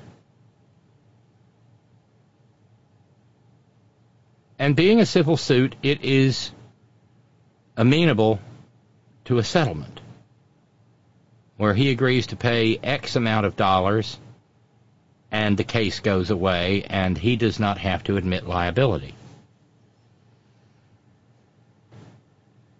And the court system has a preference for settlements. I haven't seen any I haven't seen any stories that indicate that that's the case here. That Letitia James's AG office has made a proffer for settlement, or that his lawyers have reached out and said, "Yeah, let's just yes, let me give you a buck and a quarter." No, but it is possible. But given that the baseline is $250 million in judgment,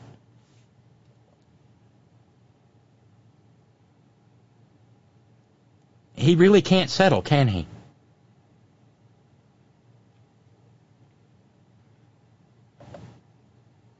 Because even though the document would say it's not an admission of liability, for a man who says, I always win, you're going to get so sick of all the winning. it would be a total invalidation of his his entire brand.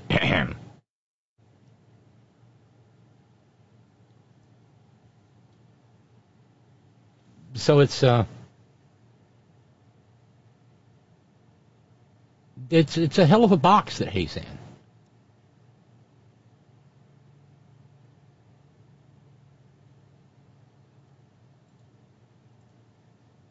And to the extent that I said that uh, he's losing it and we will see him lose it completely, he'll make Captain Queeg and Colonel Jessup uh, look like pillars of sanity.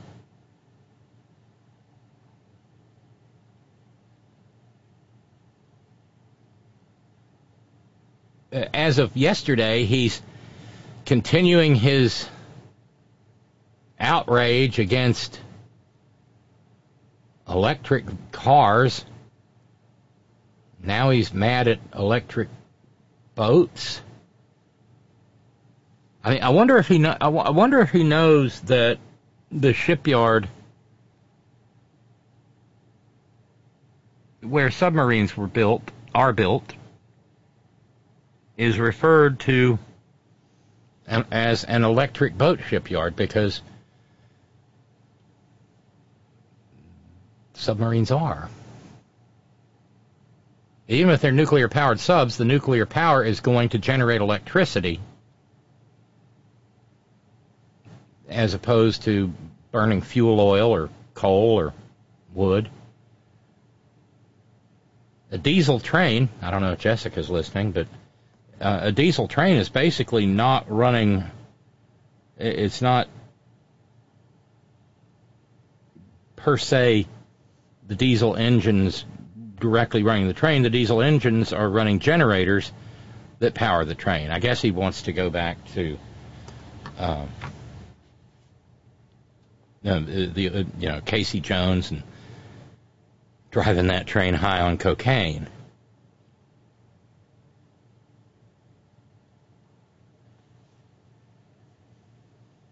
He's nuts.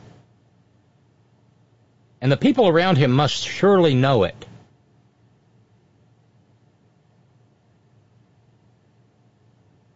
How could they not? Or then again, is that no? I'm wrong. They're members of a cult, and the dear leader is never wrong in the cult. But still, the followers of one another dear leader, well, even though their dear leader hated smoking, they had cigarettes and matches in their pockets.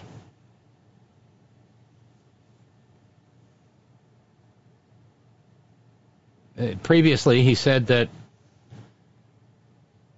wind turbines in the ocean chop whales into chutney as though he gives up about whales.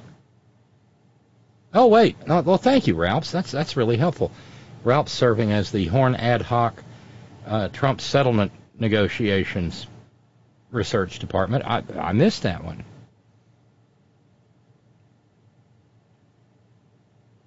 Uh, well over a year ago. uh, Letitia James rejected a settlement offer from the Trump organization.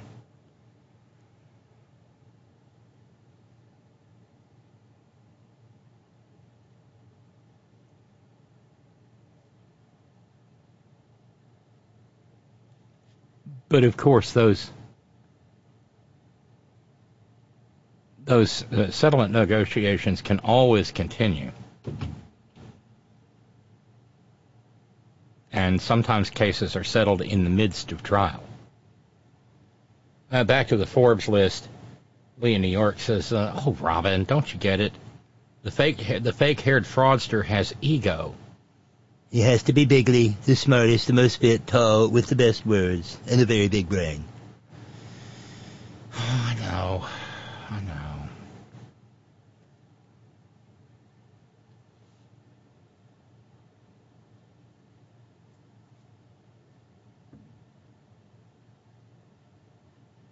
Yeah, I did. Uh, Irish Dave sending along.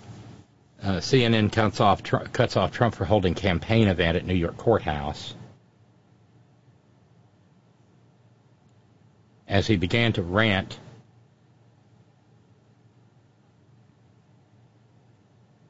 John Berman at CNN said, "I think we know now for sure this is a campaign event for Donald Trump more than a legal proceeding." Yes, he's going to walk into that courtroom, but it does appear that what actually takes place in the courtroom in the next few minutes may be incidental compared to what he feels he can get out of it for campaign purposes. And MSNBC cut away too.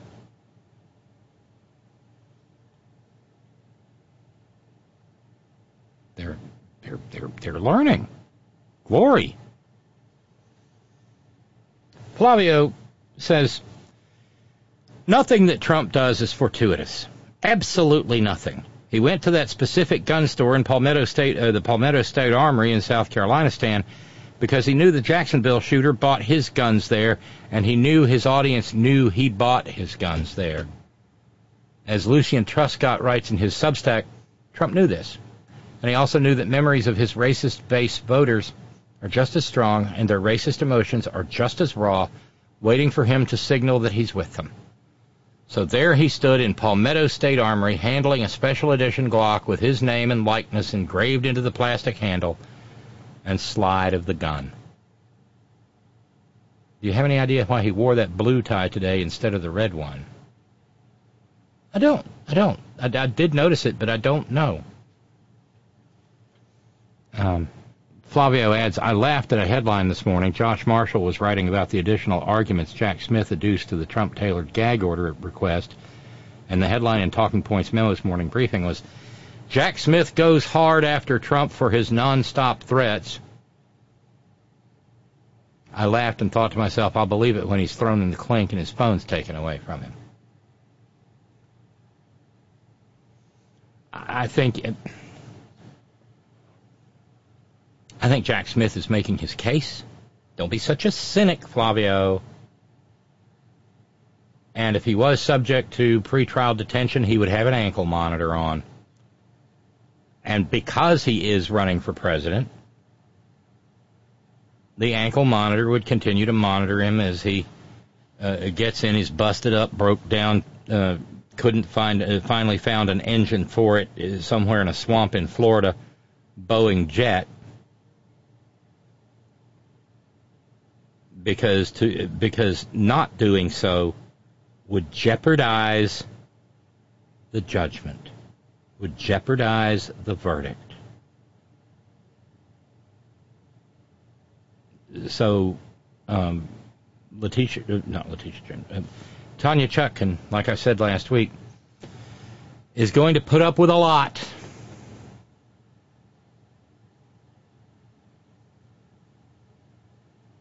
In order to protect the integrity of any future verdict. And she is right in doing so.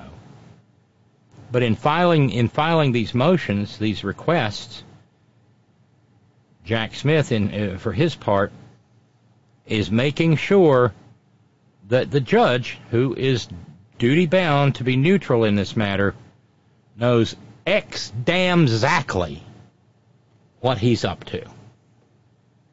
But like I said, he's coming apart. The the the the, the ramblings of your drunk old uncle at the Thanksgiving table next month will seem sane by comparison. I asked at the boater, I said, so, so let me ask you, let's say your boat goes down and I'm sitting on top of this big, powerful battery and the boat's going down. Do I get electrocuted? And he said, you know what? Honestly, nobody's ever asked me that question. But if I'm sitting down and that boat's going down and I'm on top of a battery and the water starts flooding in, I'm getting concerned. But then I look 10 yards to my left and there's a shark over there. So I have a choice of electrocution or shark. You know what I'm going to take? Electrocution. I will take electrocution every single time. Do we Slurring agree? now.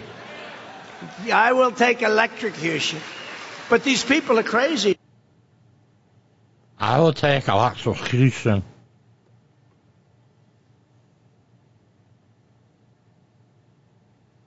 But at least we know he'd rather be electrocuted than eaten by a shark. Then again, I don't think I don't think a shark would eat it with Nero. Professional courtesy.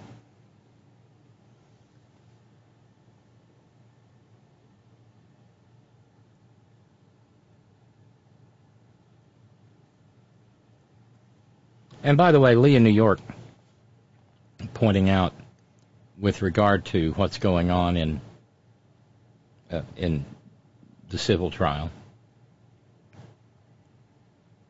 from electoralvote.com yesterday, Lee highlights a comment from someone in LA who said, I'm very surprised that the remedy that Judge Arthur Engoron ordered for the Trumps hasn't gotten more attention. He put all the corporate defendants and any other entity controlled or beneficially owned by any of the individual defendants into receivership and canceled their New York business licenses. They cannot legally operate now without court oversight. This is an aggressive and unusual move and one that reflects the court's finding that fraud is ongoing and the folks at the helm can't be trusted to run those con- companies honestly. The appeals court quickly denied Trump's motion for a stay, in part because Trump could attempt to move assets from those entities during a stay, making a judgment impossible to satisfy. As you'll recall, the judge appointed the Honorable Barbara Jones as an independent monitor when the court granted the preliminary injunction to ensure no fraud took place while the case was pending. In his order, the judge noted that Jones reported that even with the PI in place, defendants have continued to disseminate false and misleading information while conducting business. So a court order wasn't sufficient to keep them from committing fraud. The court had no choice then but to cancel their certificates so they can't legally do business at all, and that order goes into effect immediately. The parties were ordered to provide names of potential receivers within 10 days, and in the meantime, Jones will continue to monitor the business activities to ensure compliance with the order. Once a receiver is appointed, that person has the power to sell any of the assets to satisfy a judgment. It's clear the media doesn't grasp how significant this is. The receiver takes control of all aspects of the operations. The owner no longer has any rights to any part of those businesses. It's no wonder Trump is furious. This hits him where it hurts. I suspect that the next news item from this case will be a contempt hearing for Trump violating the court's order and trying to hide his assets. Of course, because he thinks he's Rollo Tomasi, the guy who always gets away with it.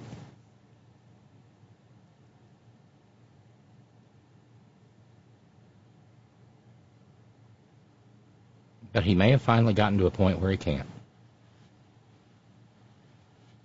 And for my purposes,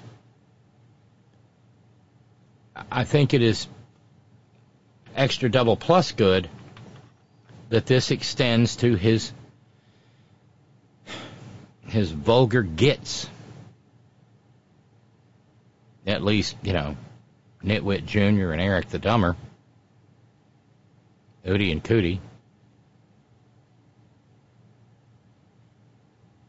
Beavis and Butthead. Because it means that they're going to be hard pressed to run the grift once he's gone.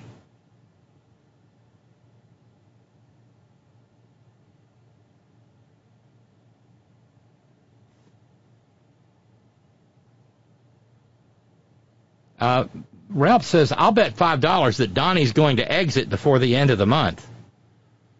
Y'all contribute to the horn. Thank you, Ralph. We've only got a hundred bucks to do this evening. That's fantastic. Thank you so much to Max for taking up two, uh, uh taking care of two thirds of Bruce and Karen's memorial challenge. They'd be tickled. So, um, thank you, Ralphs. Putting a fin on Donnie's end. I wonder if they would take that bet in a betting parlor, say, somewhere in London. They'll they'll take a bet on anything. Lee continues, indicted idiot's mental failure. It's obvious the cheeseburger is slipping off the bun. That's good. Did you know it's always a good practice? I, I just learned this and I tried it and it worked out. Most people, when they get a hamburger, they pick it up as it's presented, with the rounded top up and the flat bottom down. But if you eat it bottom side up, it tends it tends to fall apart less often because the bigger side, the the, the, the, the rounded bottom, maintains its integrity through the biting process. And now you know.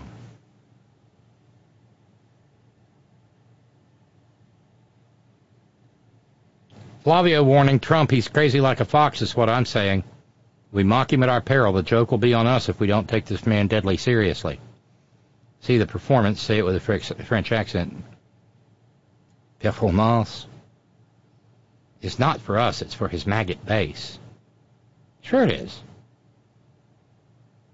And just because we mock him doesn't mean we aren't taking the potential seriously. And there's a reason for further consume, uh, concern.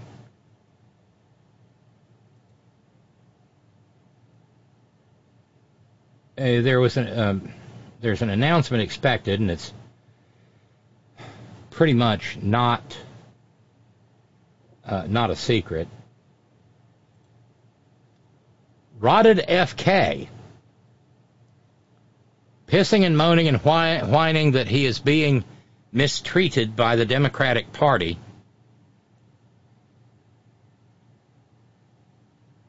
Whose candidacy would end with a Biden victory in the in the in the primary.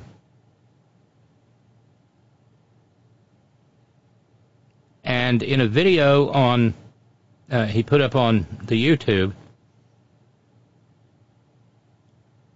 he said, uh, I'll be speaking about a sea change in American politics. Join me for a major announcement in Philadelphia on October 9th. And he will be lambasting. Here we go again. I just love it when a, I just love it when a Kennedy quotes uh, or or favorably adopts the philosophy of Strom Thurmond and George Wallace and Ralph Nader. corruption in both parties. How are we going to win against the established Washington interests? It's not through playing the game. So what he's going to do is he's going to announce that he's running as an independent. A third party spoiler.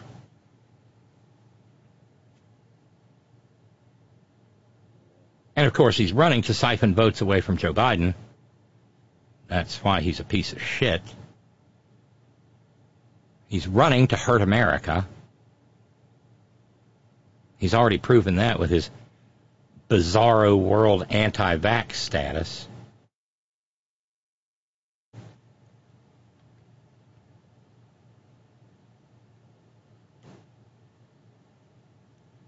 And he said that the Democratic Party has essentially merged into one unit. And that the Biden campaign isn't going to, isn't giving him a fair shot in the nominating contest. Well, that's not the Biden campaign's job. The Biden campaign's job, dumbass, is to beat your ass and win.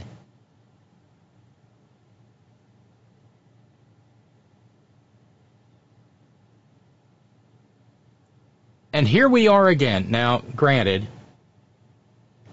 uh, this story comes from Reuters, but this is not. This is this is an utterly unnecessary paragraph. Democrats have expressed concern that any third party bid could draw votes away from Biden, 80, who faces concerns about the economy and his age in an expected rematch against the Republican frontrunner and presumed nominee Trump, 77. To the extent that these concerns exist, it is because the multimillionaire for-profit media and wire services like Reuters are constantly making it an issue.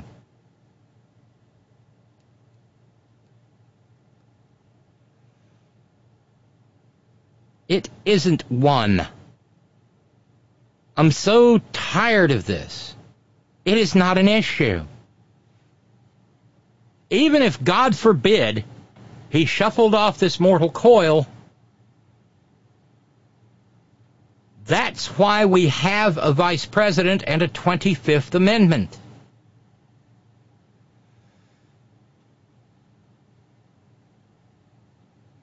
The elevation of the vice president to the presidency, either temporarily or permanently, has been done when old 666 himself, Ronald Wilson Reagan, got shot in 1980.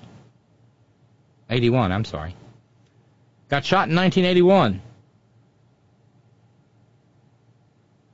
We were immediately told that even though Alexander Haig said, I'm in, I'm in charge here now, that in fact, for a brief period of time, while he was in surgery, George H.W. Bush was the acting president of the United States, and it was the same way every time he Reagan got the steel eel and got his colon polyps trimmed. And every time subsequent presidents have gone in for anything that would require them to be unconscious.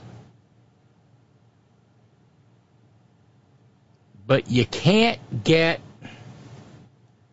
you cannot get the for profit media to stop advancing for reasons I do not understand this notion that somehow or another a man who gives good speeches, who, who seems hale, seems hearty,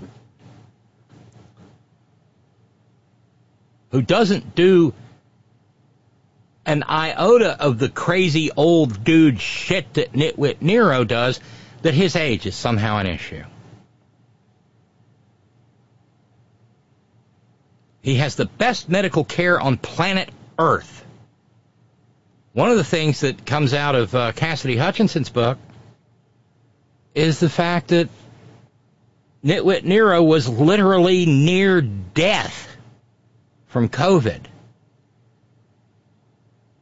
And that they had to jack him up, said up, with steroids and that's why he that, that that's that's that's why he behaved like he did uh, when he finally uh, came back to the White House and breathed all over everybody.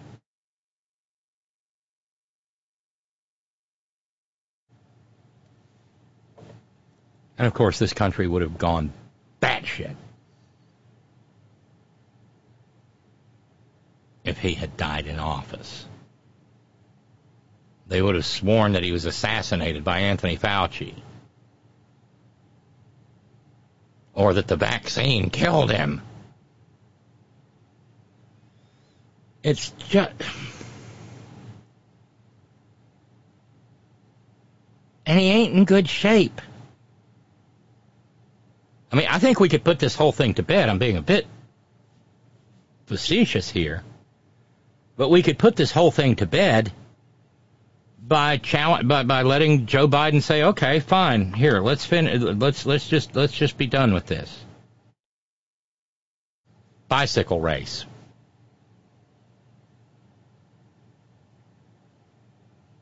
Because assuming Nitwit Nero could even get on one, uh, he couldn't. He, he, he couldn't make it a hundred feet.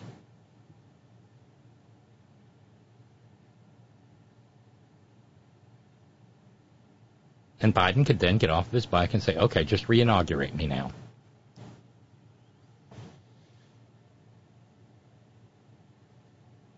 Uh, Steve in New York says uh, Kennedy. When I hear Kennedy, I definitely think outsider and anti-establishment. okay. Yeah, not yeah, nothing says political outsider like. He's not. I mean, not talking about, but he's not aging well. You see, you see photos of him. You see how sallow he looks.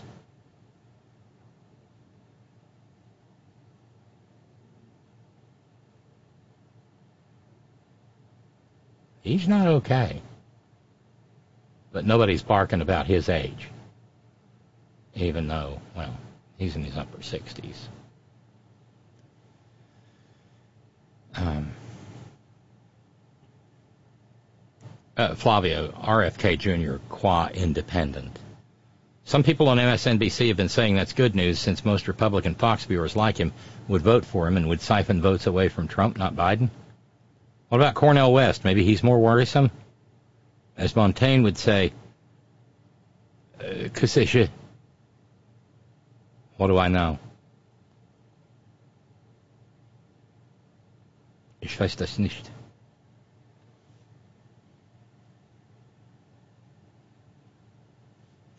Lee, Nitwit Nero on a bicycle. Poor bicycle. Yeah, to take one of those. We we've got them around here. They've got bicycles, you know, especially for like really rough trail riding, with huge fat tires. He'd need one of those in about a uh, 27 inch diameter wheel. Old presidents, Lee says, uh, every president since Richard Nixon and every vice president since Nelson Rockefeller either lived into their 90s and or is still alive today. Another way to look at the data is to note that Biden and Trump were born in the 1940s. There were seven presidents or vice presidents born in the 1940s. Bill Clinton, George W. Bush, Trump, Biden, Dan Quayle, Al Gore, and Dick Cheney. And all of them are still alive. Although in Dick Cheney's case, it did require uh, mugging some poor soul in an alley and tearing his heart out.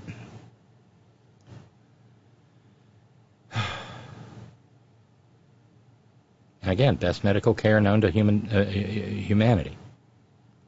And Jimmy Carter turned 99 this weekend. Bless him. That good, good man. The oldest, pre- uh, the, the, the, the, the oldest ex-president this nation has ever known. Uh, Kennedy is on steroids, according to Stephen New York. Chris Lavoie on Stephanie's show says he sees Kennedy at the gym all the time and he has the roid look. You know what? That is the roid look. Gross.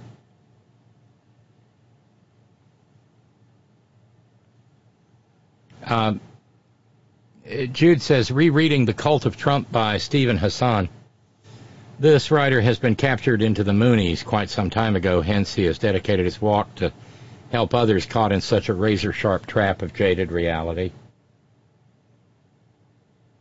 In referring to what you're talking about, Robyn, and the focus on Trump's enemies, page 60. A former White House aide, Cliff Sims, reveals in his memoir, Team of Vipers, soon after becoming president, Trump summoned him to help draw up a list of staffers he thought could not be trusted.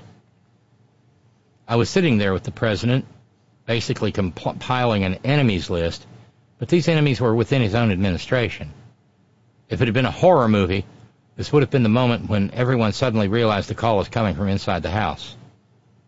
Jude says, shivers in reading. The call is coming from within the house. Take care, all. Yeah. And, the, you know, the, back when he was still on uh, what was then Twitter, before Leon Scum got hold of it and made Twitter do the same thing as Dick Rocket did, sudden unplanned disassembly, rapid sudden unplanned disassembly. Because shitter is a mess.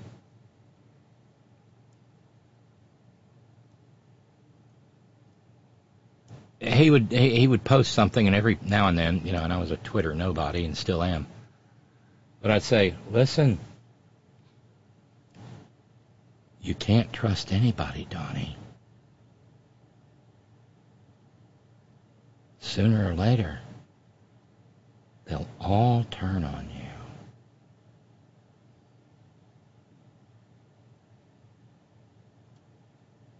And you know what?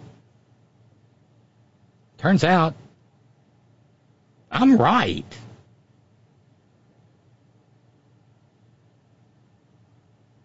How about that?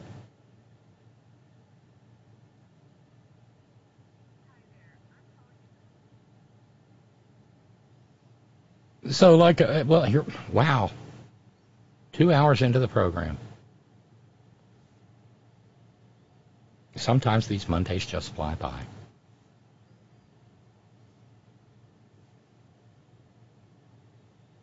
Uh, let's go over to the stress line and see who we've got. Hey, welcome to the program. Hello. Hello, Todd. This would be. How you doing, Robyn? I'm good. Nice weekend. Oh, the weather's been beautiful. Oh, um, for the southern inhabitants such as ourselves, even though you're kind of far away, but it doesn't get better than this.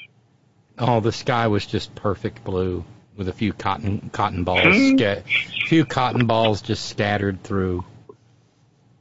Just gorgeous. It, it, you, you want to get with your friend, just run, like, be naked in the yard, you know what I'm saying? Now, now, You know, let's not thing. uh, let's not go there. It's true. Come on, man. No, it's perfect out. I, well, in my backyard, nobody can see us. You know. Anyway. Mm. Well. Oh, yeah, I didn't mean like that. But uh, I just saying it's nice when, you know, oh my goodness, it, it's sleeping weather. It's, per, it's just nice because the South, you know, the humidity's gone, the insects are subsiding, which is a big deal. Um, so, holy cow, what a big day! But hey, I tuned in late, but you know, congratulations, man! That the name Luna is such a beautiful name. Thank you. All, all- yeah, hmm. all of all of uh, all of my grand all of my little granddaughters that ha, uh, have first names that start with L. That's something. That's nice. Can't wait to meet Well, her. Mm. You're going to feed her some, um, never mind, chili. Yeah, no, not yet. But the, but the, but the, the the June bug uh, the June bug is just uh, she's she went from crawling to I mean she, I don't even think what she's doing now would be qualify as toddling. She's just more like you know walking. But uh, the last time I was down there, she had her back to me, and I, I walked up and said, "Junebug, hey!"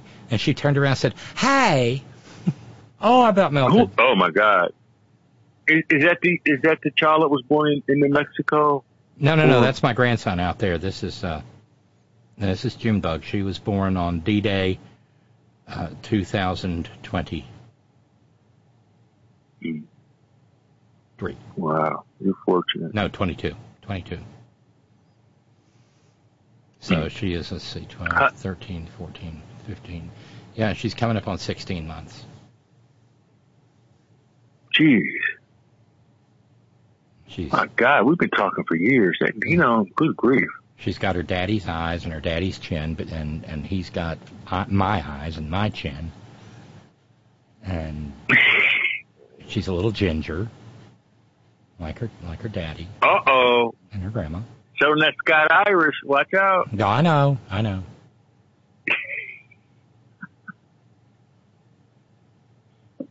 Oh man. Did you have a good weekend? Uh, you know, it was great. It was absolutely wonderful. Um, cookout. Um, yeah, big cookout. And saw some people I hadn't seen in a long time. And, um, you know, it, it's just, it, thing, things are, things are getting better. That's all I can say. Good. It, yeah, that's a good thing. It's about time. I'm, I'm ready. I'm, I'm doing. Yeah, things are getting better. And uh, yeah, so you know, it's really good. Um, better and better than a lot of other people. Um, I mean, it's hard out here. You know, a lot of people are having a lot of trouble, and and the, I had no, I had no intention of mentioning this, but you know, the childhood poverty now has just shot up because of you know the, the evaporation of the tax credit and uh, the COVID assistance for food. You know, that, that's like a no-brainer. You see the poverty rate for children go down exponentially, and it's like maybe we shouldn't, you know, cut that. But you know, this this is where we are. Well, you know, Jo- uh, Joe to the Mansion Born said, "Let them eat brioche," and sent tens of millions of American children back into poverty because he was afraid we couldn't afford to let poor children eat.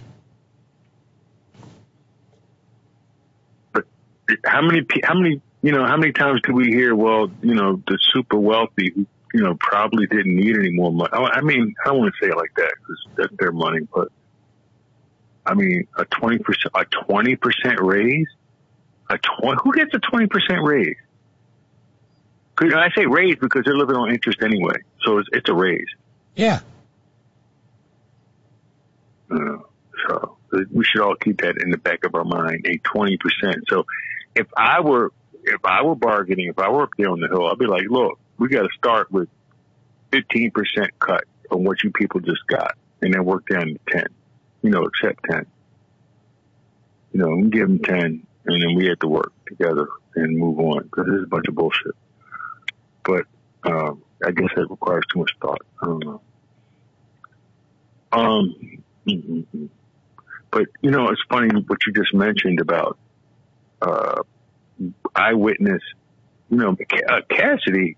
That that, that, that young lady is going to be the death knell of Trump. In addition to this financial stuff, but the financial stuff we all. I mean, they're finally saying it out loud on TV. Everybody in the Northeast knew he was a fraud and a weirdo and lying. Everybody knew that. But doesn't that make it worse, And- Todd? and- Yes, it makes it worse. That's white privilege. Yeah, why did they let him skate? And then the Deutsche Bank, we already knew that, Deutsche Bank. And, you know, they were talking about it on MSNBC this afternoon. As soon as I was thinking about it, I was like, because they, you know, they brought on David Cay Johnston, who I guess he was scared of getting sued, you know, because he was so close. He was probably scared of getting sued because he kind of like faded out for a while.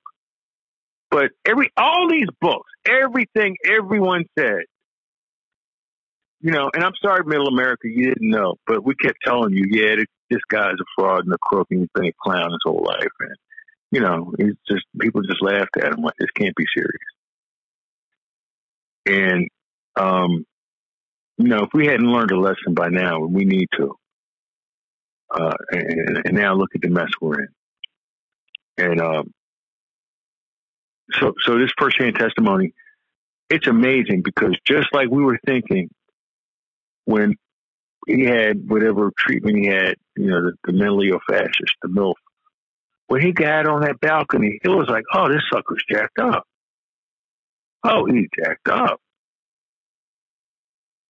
You remember that? Oh yeah. Sometimes it's like there's just too much to remember. It's too much. It, it, it's almost yeah, like like they say the fire hose. Um, and then and of course, you know, I was suspecting that with uh, with JFK Jr. also because he's got that rage and that he's just so emphatic. You know, like that Royd shit. It, it, it, he's like you can see it in his eyes, and almost like Peter Navarro. I, I think maybe they're all in the same little circuit because you know people in the steroids, you know, just like anything else, you know, you got your little network. You know, and I, I mean, that's just that's just what I'm thinking because I know Peter Navarro absolutely acts like that also. A little too cocky, a little too cocky. Um, but don't forget Hitler lost tapes. Don't forget. Yeah, but, but but the thing is, they you know they read their own press. You know that's that's why that they they got yeah they got cocky. You know, cocky's okay for a few minutes. You know, maybe you know, help you with stage fright or something. But it it you know it's like te- it, it it's like adrenaline. It, it fades out. You can't live on that. You know, it'll kill your organs. No, and what happen and, and and what happens when you come down? It's brutal. It can't come down. They can't handle it. They feel crushed. Yeah, I mean that's that's that's why meth does what meth does. Because Yeah. you, Oh, you, you, do- you do more to keep you get to the point where you do more to keep from having to deal with the and and the same thing you know with uh, opioids. After a while, you get to where you don't even get high anymore, but you do get sick as hell if you withdraw. Mm-hmm. Yep.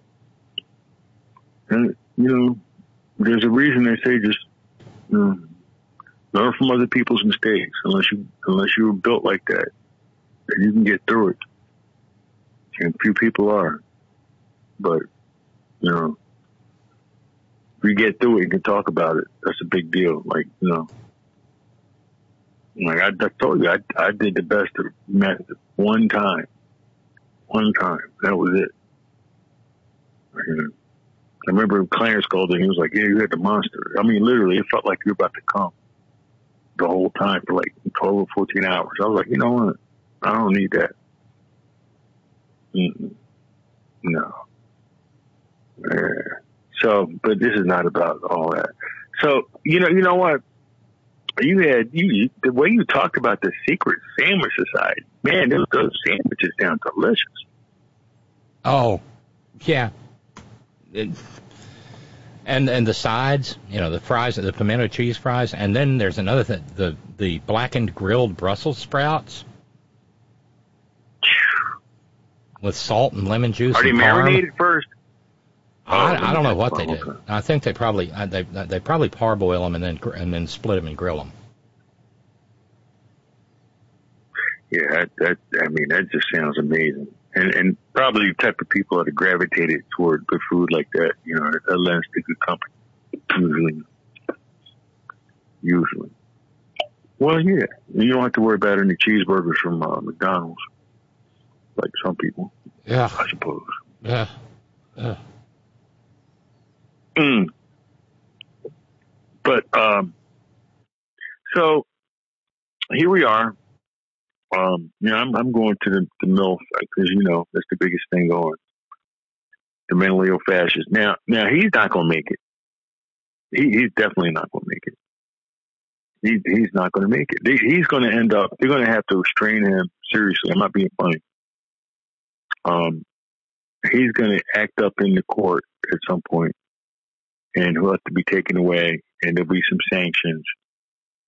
Um, his his whole psyche is breaking down now because you know he's all about that fake money, just like his fake gold and his fake fake ass building and his branding. It's like he doesn't really own that building; it, he just leases out space so they can slap his name on some shit.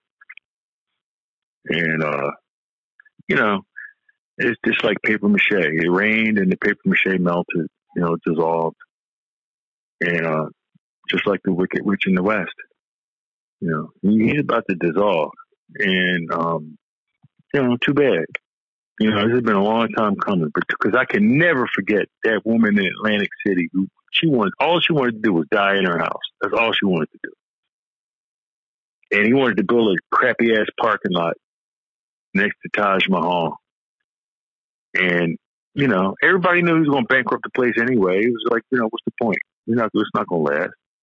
Everybody knew he got money from the mob, and that was the whole thing. It's like going to fall. Everybody on the street knew that. Everyone, everybody knew that. This was common knowledge. I mean, literally, this was common knowledge. And the bet, the bet on the bet with the bookies was how long the place would stay open. That was the bet. The bet on the casino. That was the bet on casino. How long would it stay open? They didn't clean the place. It was nasty. Oh my god. It was disgusting. Really? It was like yes. It was it was it was the trashiest.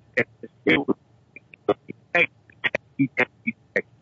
Why would you go there when you can go to Caesars and Bally's and now they have oceans? You know, it's still Atlantic City. A little, you know, you go two blocks in, but you know, I'm up, you know, I'm up, I'm, I'm up visiting a lot. I travel. And, uh, yeah, so, you know, it's a daggone shame. It, it, it, it's just, that was a waste to everybody, but the whole place is kind of a little bit corrupt, but I mean, it, everybody knew. Everyone knew. Everyone knew. I mean, the carpet in that place, let me tell you, in fact, last time I was in there, I picked up, I got $20 orders off the floor. Just, just sitting there, just looking around. I'm like, oh, there's another one. There's another one. And there's like zombies. You know, I go, I go in my twenty dollar roll, and then when it's done, it's done. You know, then we go somewhere else, and maybe, maybe back, back, or you know, just eat. Mean, and look, go to the boardwalk. Um, you know, because it's. I mean, I mean, I don't know. Some people like to gamble, but I don't.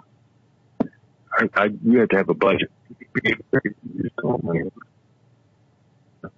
Yeah, to me, I, I don't. I don't. Uh, no, I'm not doing that. I'm not doing that. But um, you know it's interesting though? It's just totally different. Um, we had two former presidents, right? Um, and and they both have served, or both worked in different ways. Jimmy Carter and Donald Trump. Jimmy Carter was president, and when he was done, after one term, what did he do with his life? He helped people. He served. He's a real Christian. He served. Habitat. His money where his mouth was. He put sweat equity into building houses and making sure things went right. The fascist, he's going to serve too. He's going to serve. From your mouth to Oh, God's ears.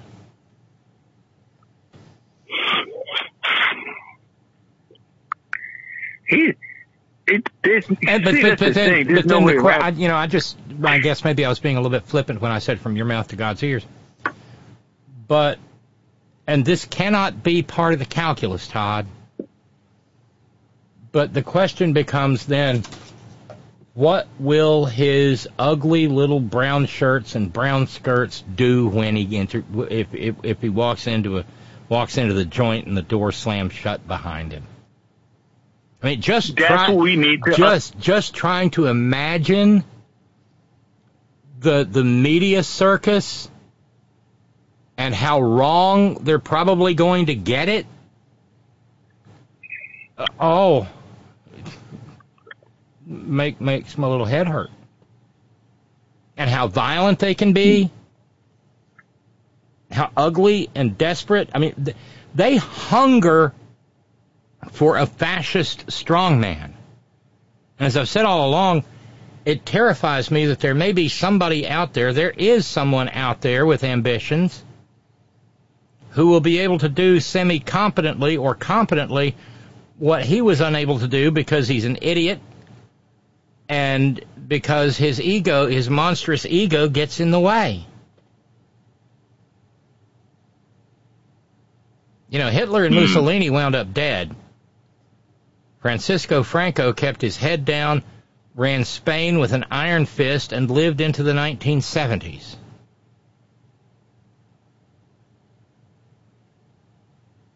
There, uh, the fascist tendency in the Republican Party, again, was not born with Donald Trump, and you know it, and I know it. No, It's been there It all. it's, there. it's been it's been there all along. You know, I The could I could I could I. I could I could rattle off a number of names: Tom Cotton, Mike Lee, Raphaelito, Marsha Marsha Marsha Blackburn.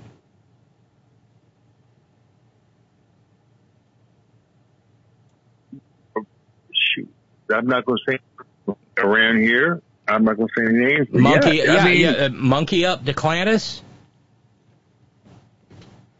He's he's he's he's pure straight up fascist. And if next month the Virginia legislature goes to the Republicans in both houses, you will see a kinder, gentler, so to speak, uh, monkey up Declantis emerge in the form of Glenn Youngkin. Youngkin, yeah. Yep. and and that dude has run a hedge fund. So he knows how to work the books.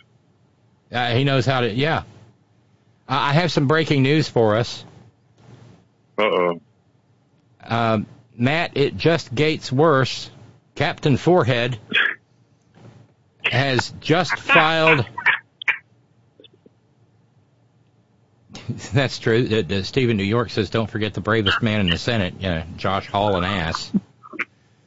Uh, but Matt, it just gets worse. Has officially filed his privileged resolution to remove Kevin McCarthy.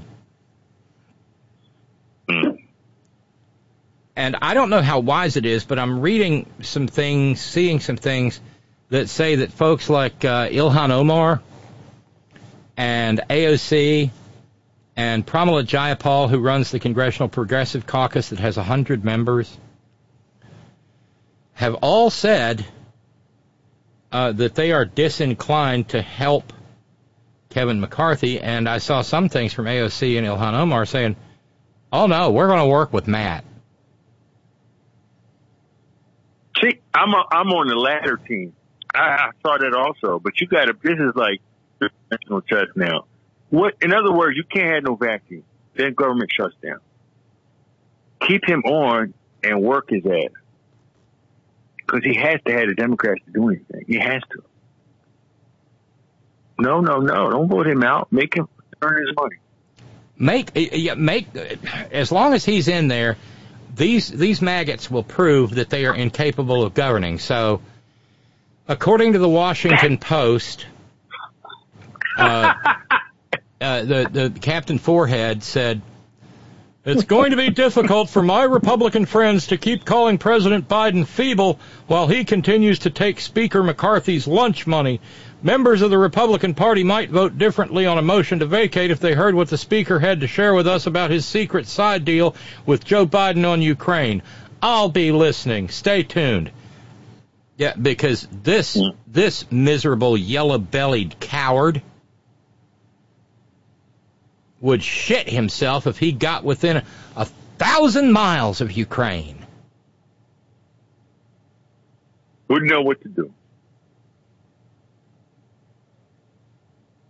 But he wants to hang innocent men, women, and children out to dry to have them rolled over by Vlad Putin's army of monsters. Oh. It's, oh, you just, yeah. I, I'm, you know, I'm, I really, you know, what's interesting now, there's a, uh, it, it's not a tangent, but you just, you know, And see, there's there, there's there's more there's more here than meets the eye. Of Because- course, there is an iceberg. Because yeah, a lot more below the surface. But this privilege this privileged resolution, by being privileged, takes precedence over all other business of the House. So that means he's basically he, he basically can lock down the House until the motion is dealt with.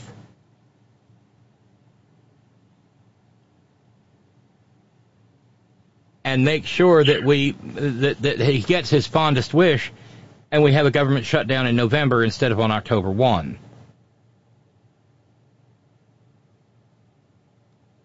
Because they still have appropriations bills to pass. Of course they do. It, there's work to do. This is just breathing. Just, I mean, my God, we, you know, um, well, I mean, this is frankly what was going to happen anyway, because we all knew that. Uh, but he got McCarthy has been very lucky, I think, so far. So far, he's been lucky because he's not bright. I, I'm, I'm not convinced that he's that, but he's just lucky. Maybe he is, and I don't know it. I, I you know, I'm not around. Maybe, maybe he is, but he definitely, Nancy Pelosi, it, this is the thing. And this, this is what, see, this is the big tell. And I, I'm not trying to be, I'm not bashing certain, um, phenotypes and, and, and such.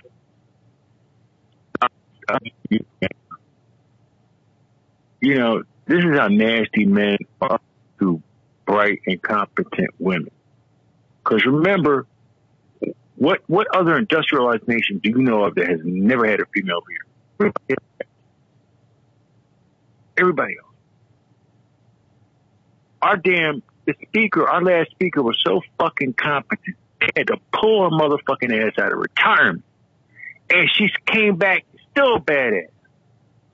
Cause she knows how to count fucking votes. Yeah. That's, that's your fucking main job is to count the motherfucking vote. You don't, you don't bring nothing to the fucking vote. You already know. That's like going to a haunted house with no fucking, no, no nothing. Going in there naked. Oh, they chopped my dick off. Oh shit. What, what did you think was going to happen, dummy? Stupid ass. And that's what they hate. They don't like smart women. And I'm not going to say it's just white men, but a lot of it is white men. I mean, really, that's what it comes down to. She is a fucking. They can't stand the fact that that woman is better than anybody else. They pull her out and they hate her. Nancy Pelosi. Well, guess what? She was pretty damn good at what she did. She was the most exceptional speaker that House has had in generations. she did, and uh, yeah, that's that's why that's why I got so frustrated with you know with the whole Nancy Pelosi. uh, Nancy Pelosi did her job.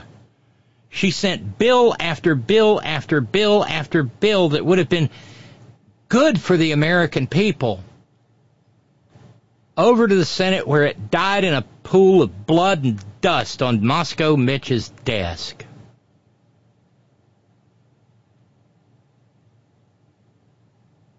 So but guess what? She kept her coalitions together so that when she knew it was to be ready. and You so far ready. I am pleasantly surprised by Hakeem Jeffries. Yeah. Not because I didn't think he was Yeah. up to the task, but because I thought he was a tad more corporate than I liked. But he You has know, kept, he I'll has he has very- kept he has kept that caucus together, uh, and and made it possible for the American people to see what a bunch of fuckwits the maggots are. And make no mistake, they're all maggots to one degree or another. There are very few people out there running around and I mean, because they're scared of him. They will remain scared of him until such time as he is no longer a threat, and then it'll be 1940. It'll be it'll be June 1945 in Germany, and who? Ah, nah, Right. nah, never much. Never thought much of him.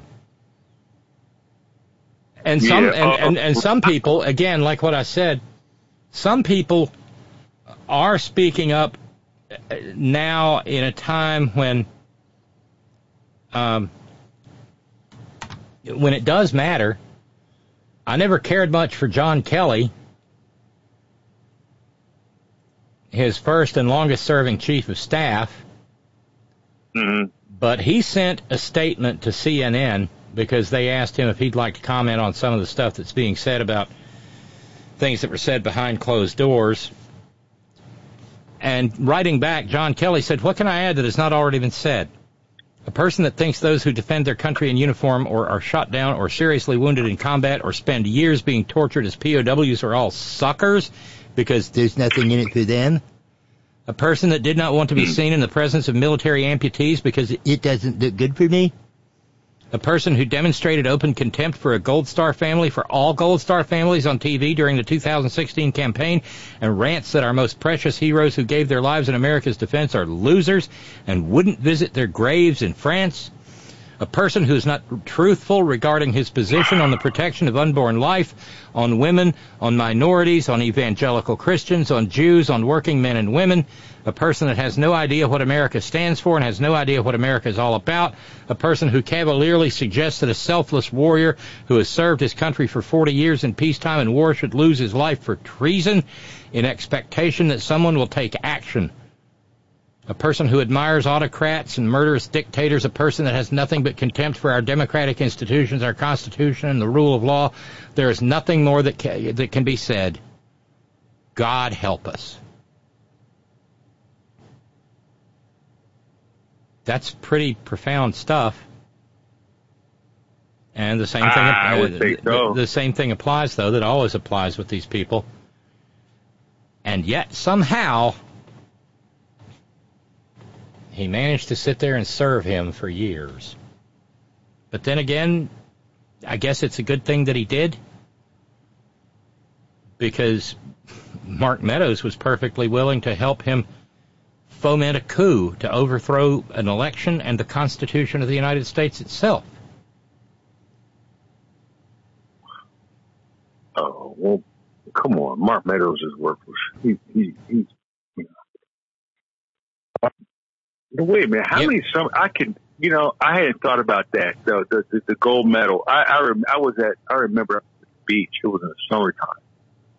So how many summers ago was that? Like six summers ago? Five? Four? It was disturbing. It was absolutely like it was shocking to hear him talk about those Gold Star families like that. But you see, you, you put this all together, and then he disgraced the CIA, this fallen CIA agents in front of that wall. I mean, we have a whole cadre. This is what I was going to get to earlier. You know, um, a whole bunch of Kim Philbys, I believe. Maybe not to that extent, but they're they're taking nice reference. They may not know where that money's coming. It, well, I appreciate that, and I think that's a lot of people don't understand. But it ha- it's happened before, and it's happening now. It's absolutely happening now. And and I thought about it like this. Let me put it in this context. Um, uh, like this. Uh, I was an early quarterback, way early. Like, cause I, I, I was like, I am not paying $100 for no cable. I live in a high rise and I got a good laptop and it was like, that's a lot um, internet connection. You know, I wasn't nefarious. I wasn't hacking anybody, but you know, I had free internet and, uh, YouTube still free. You can always get Fox News free on YouTube. I don't know if it's still like that because I don't bother with it, but uh, you know, there was live TV on YouTube, but live TV was on CCTV, Chinese television, and RT, Russian television. And RTV was interesting. They were real low key about what they did, and it, they had some interesting. But it dawned on me. It, it was one summer. I had time my. It was summertime, so I had some time on my hand. And I, I said, you know, they these pastoral scenes, these farmers. I said they're trying to appeal to Middle America. They're showing that the Russians are different from me. They have to get up and you know they go to town and they milk their cows and They got their farmhouse. They're just like me. You see? And then you intersperse that with a little bit of, you know, Putin propaganda about how he's been, you know, put upon. Because all of a sudden now, all these all these Republicans who were during the Cold War, not that long ago, Ronald Reagan, that who they loved, who they fought for, died for. It's like oh, all for the Russians, you know. And it's not the people; it's it's the government. I get that, but you see, what? But th- th- this is a multi-pronged approach, and they've won because you still hear these people say, "Well, we heard about it, Russia, Russia, Russia." Yeah, because it was true. Do you remember Maria Butina? She wasn't like hanging around with the Democrats. No, she was That's running. what I'm saying. You don't hear. Yeah. Go ahead. We- no, please. she uh, uh, no, she was uh, uh, running around with Republicans, and she was up to her eyebrows in uh, the NRA. If my memory serves me halfway well, uh, she was the highest ranking bona fide Russian spy that we had expelled in decades. And we sent her I home. mean, she was sleeping. We sent her home quickly, with with all due speed. Well, we made a deal. We made a deal for her to get some of our Oh. own back. Okay, well, that's even, and, it's funny how Butina and Putin, Putin, and it's, you know, he's funny. But you know, remember this woman. This is what this is what you had to explain, I guess, to our friends and neighbors um, on the other side. Uh, like, okay, so you love guns, right? Oh, yeah. Well, you know, why did you have a Russian spy in your midst? You know, make them answer the question. I don't know about that. Well, why not? Like, do you still listen to Fox? They tell you on Fox that they got sued for almost a billion dollars for lying? Yeah, no. I didn't hear Oh, I got something. You're, Why I, got, not? I got something you're going to find interesting. Why?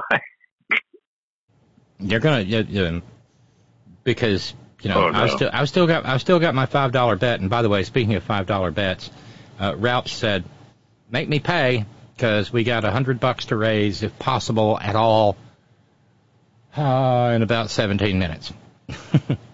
Uh, You're not and- a goose egg, are you? no, no, no, no, no, no. Well, yeah, we're goose egg for today, but we actually finished September fully funded, which is amazing to me.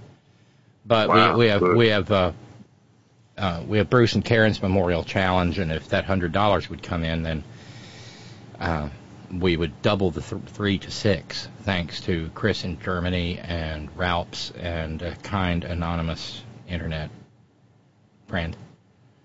Um, so if that happens, that'd be wonderful. It would be great to meet that challenge.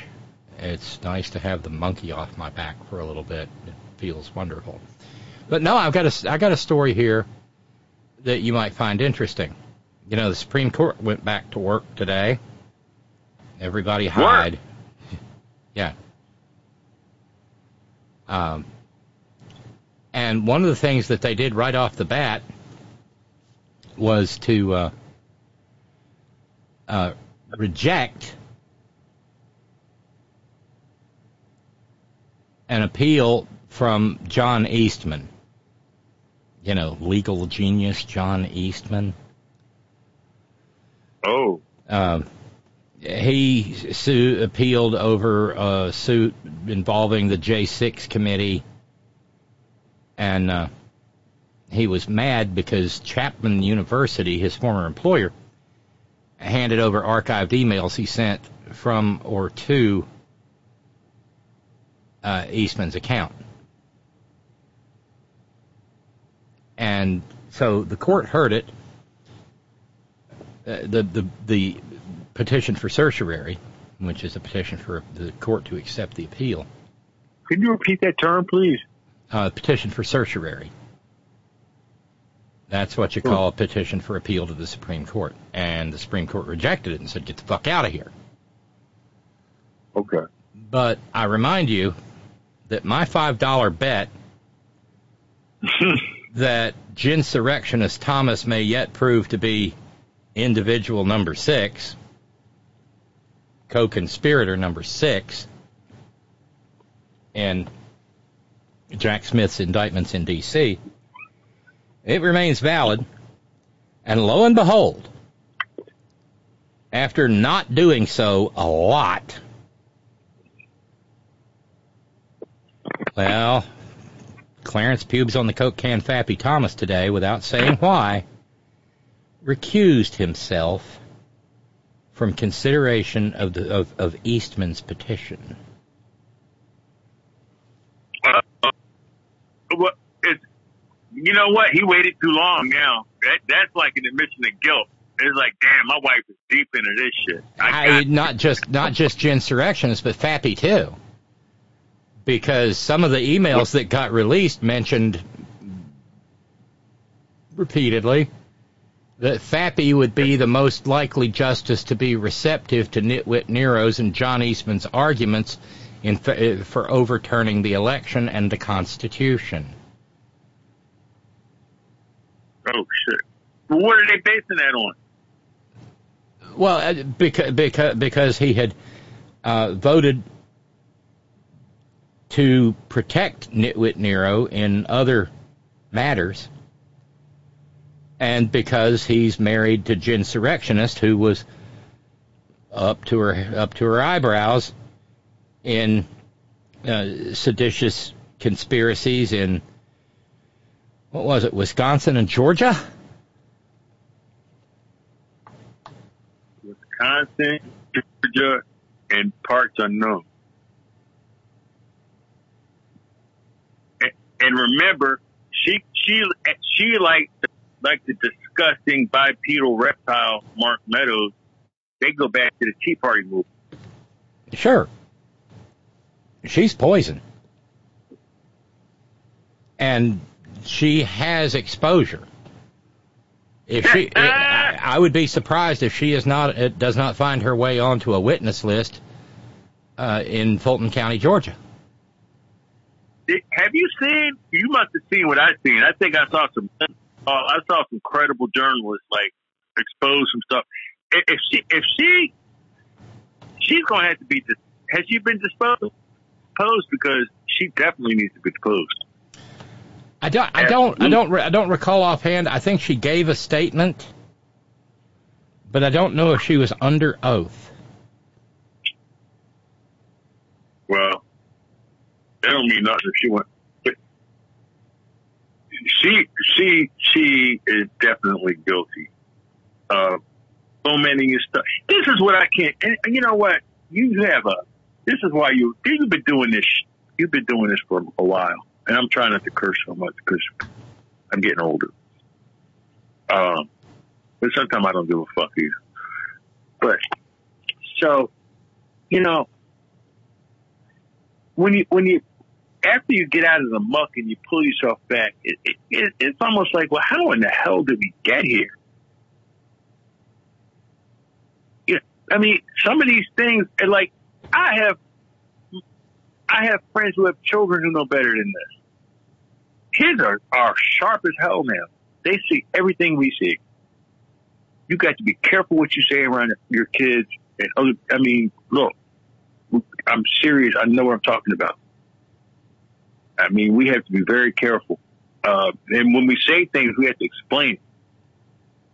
Take time to explain it to the, because they hear things, but they don't have the tools to process everything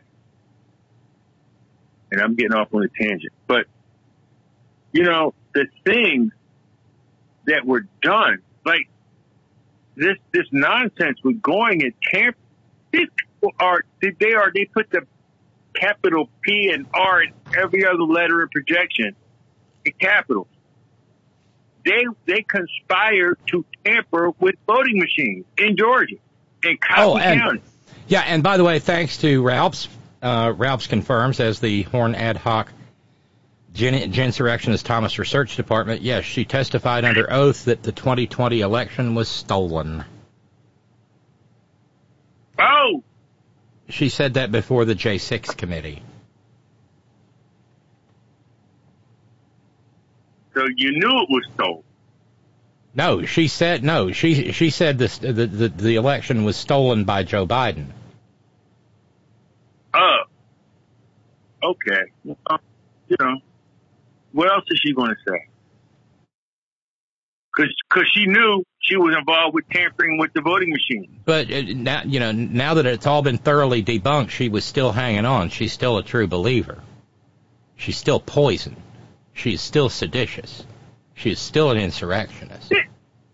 Well, see, now we're going back to how you started this damn conversation. I know you're almost out of time, but this, this is this, and we, we often come back to this in the past six months when we talk. And this is why I joke about Boxcar Willie. However, it might not be a joke. Because what do you, like you, what do you do with these people?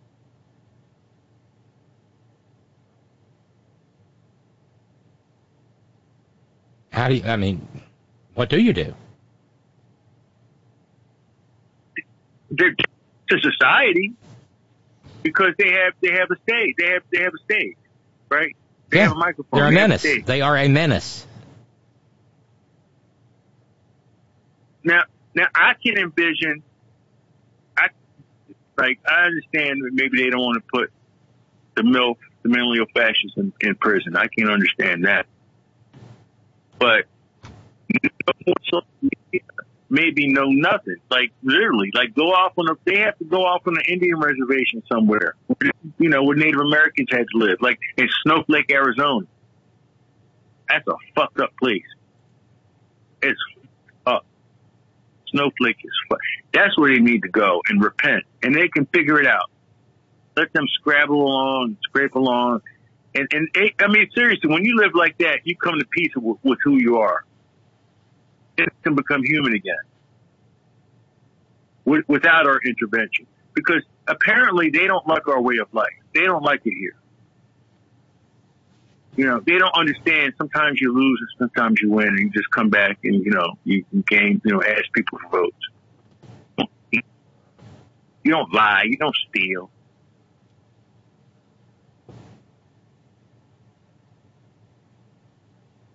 I don't have any patience for white people acting like that. I really don't. I really, really don't. I'm done with shit. Fuck that. Fuck that. How much more do you motherfuckers got to take?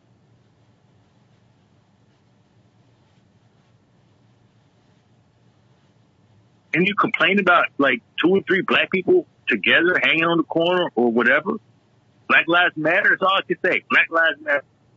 January 6th, you tried to steal votes and you tried to take the box that had our votes in it to disrupt and, and give us something we've never had to encounter before and put us in a crisis. But Black Lives Matter. See, that says everything right there. Yes. Yeah, it does. And, uh, oh, by the way, I need to send out thanks to Mark down in Florida. Mark just took out a quarter of the remaining hundred bucks, so 75 to go. And I got a note from Brendan saying that uh, the contribution tab isn't coming up when selected. Uh, it's not it's not as prominent as it needs to be, but right under on the main page at headon.live, there's a yellow button right under the media player, and click that, and it'll take you to the to the uh, PayPal page. So it, it used to be a little more prominently displayed, but it's their widget, not ours, and they change it as they wish. Uh, so thank you for letting me know, Brandon. And ho- hopefully, you know, something, know, it can happen. It can happen. Uh, Jude says hi. Hi, Jude. It's Todd's willingness to enter tangents, for out of that substance the rarity of his authentic and astute understanding is revealed. I reference such moments as being that hollow bone allowing this human vessel to send forth the invitation into a spiritual realm. They are the yin and yang moments aligning. Thank you, Jude. Hmm. And, you know, remember, Jude is the Horn spiritual advisor. Thank you. Thank you, Jude. Yeah. So another thing happened today in the Supreme Court. They turned down an appeal by a guy named John Castro. He's a write-in Republican candidate for president, and he argued that Nitwit Nero is ineligible to be on the ballot under the 14th Amendment. And um, Well, they just said, nah, we don't want to hear this. Maybe because he's representing himself. There are far more serious and well heeled suits pending now, especially the one by registered Republicans in Colorado with serious lawyers behind them. Well, that's one of the reasons why Hitler, The Lost Tapes, is an interesting documentary because it, once again, it's recent. I believe it's 22 or 23, 2020. And panel of human behavior specialists, historians. I mean, it, it, it's I mean, and they never say the MILF's name. But after the third episode, it's so you know, I, I don't let people tell you you can't equate what was going on now with fascism and the brand. I'm glad you because what do you, what do you call these the the, the violent you know, the violent trumpeters are indeed black uh, uh, uh, brown shirts. Yeah, and brown skirts. That's the moms for liberty. Right, and you know what? Thank you for correct. That's you're absolutely correct. Absolutely. Yeah. Brown shirts and You brown know, skirts. Uh, yep. I, and thank you to Brendan. Brendan just jumped in, so we're sixty-five dollars from turning three hundred into six hundred. Thank you, Brendan. And we got a note. go. We got a note from Clarence. This will resonate with you. All right. All right. Trump reminds me of a young boy hustler on the street in North Philly. This young man came up with the idea to set up shop near a police district headquarters. He was selling crack on the block where the station was located. That idea lasted about three days. They sent that young man to the state prison for 10 years. Trump is a con man hustler from New York who thought it was a good idea to go to Washington, D.C. The idea was a terrible mistake. He set up shop in a city that has headquarters to all the federal law enforcement and intelligence agencies. Trump was under the impression that he could operate with impunity. I think Trump's troubles escalated because first, he's stupid. I mean, not too street smart. The thing that really set off his demise is that he violated the code of hustling. Everybody gets paid. Trump did not break off his share of the loot he was stealing in D.C. The people who got burnt are turning on him. That's why he's going down in flames. Even with that massive tax cut, the well off are not coming to help Trump. He is on his own.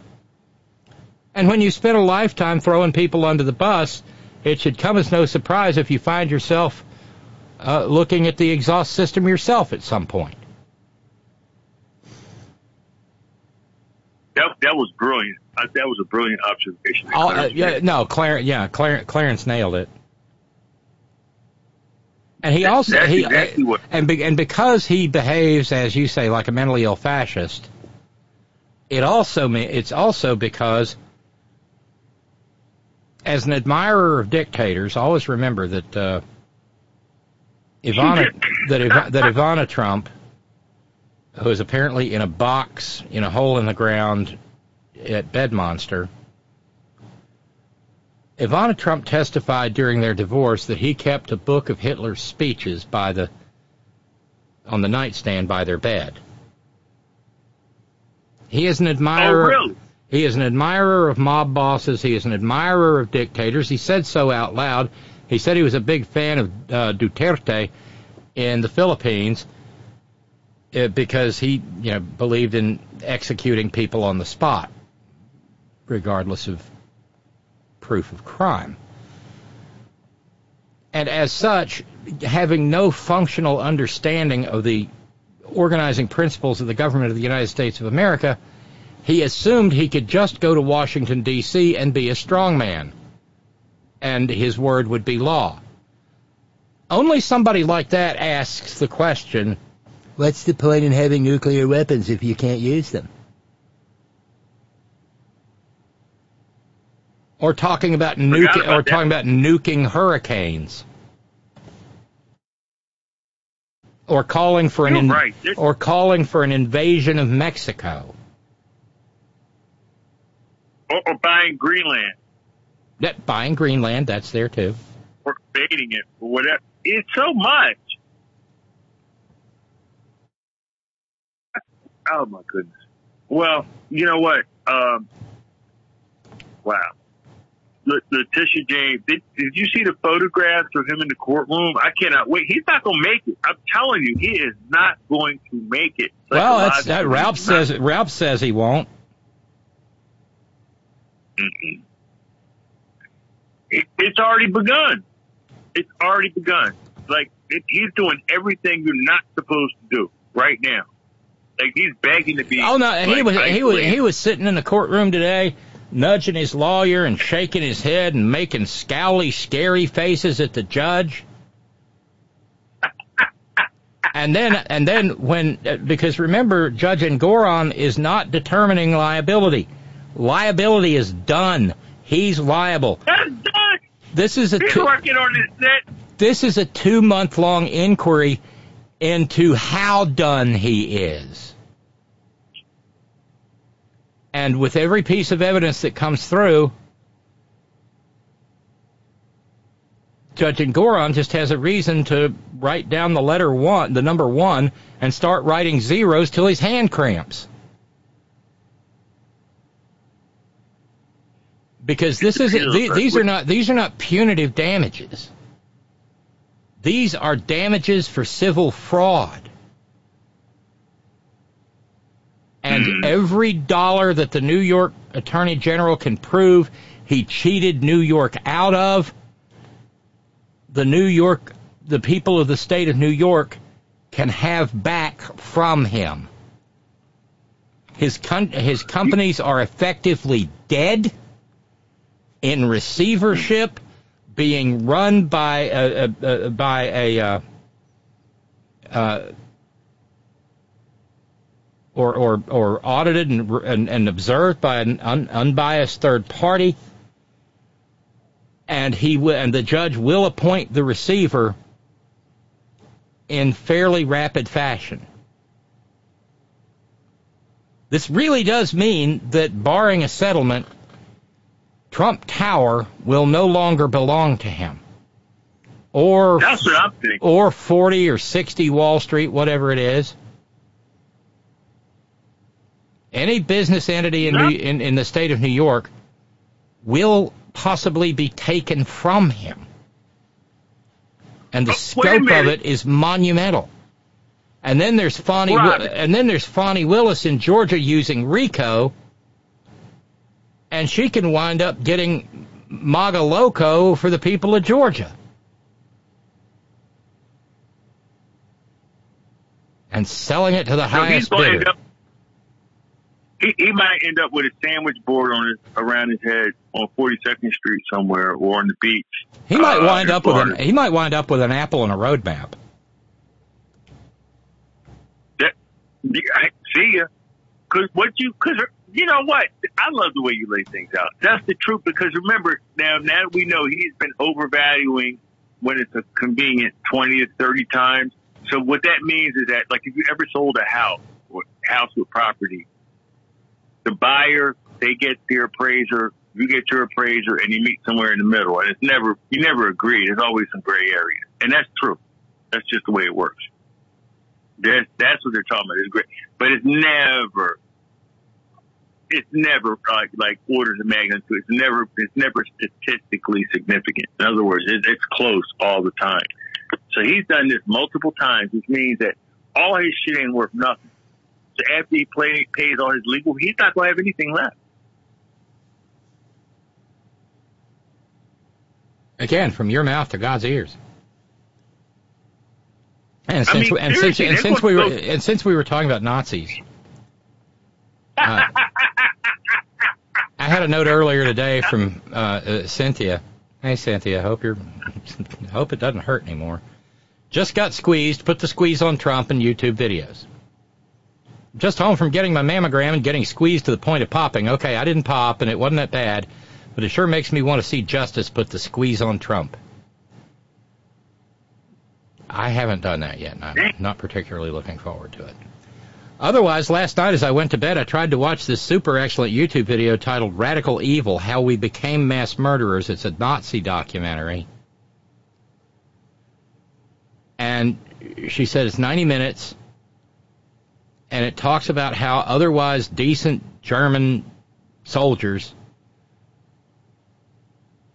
went through with their genocidal, uh, the, the murderous brutality.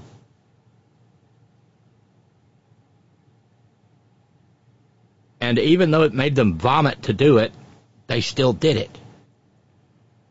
And she said the video examines the psychology of it all, including experiments with people told to torture an experimental subject for the sake of the experiment, even to the point of death, and just how readily people complied.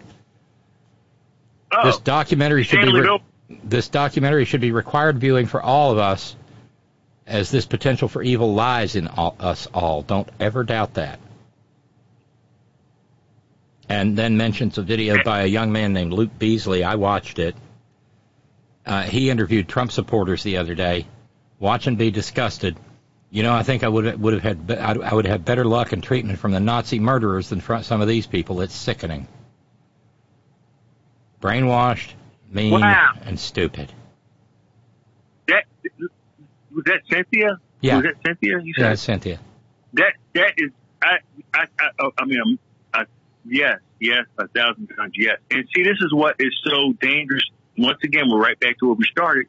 What do we do with these people? Because remember, you know, human beings, in a way, we're like machines. In other words, we can be manipulated and we can be reprogrammed and deprogrammed, behavior modification, because what he's describing, even though they like Stanley Milgram, like that was the famous uh, psychologist who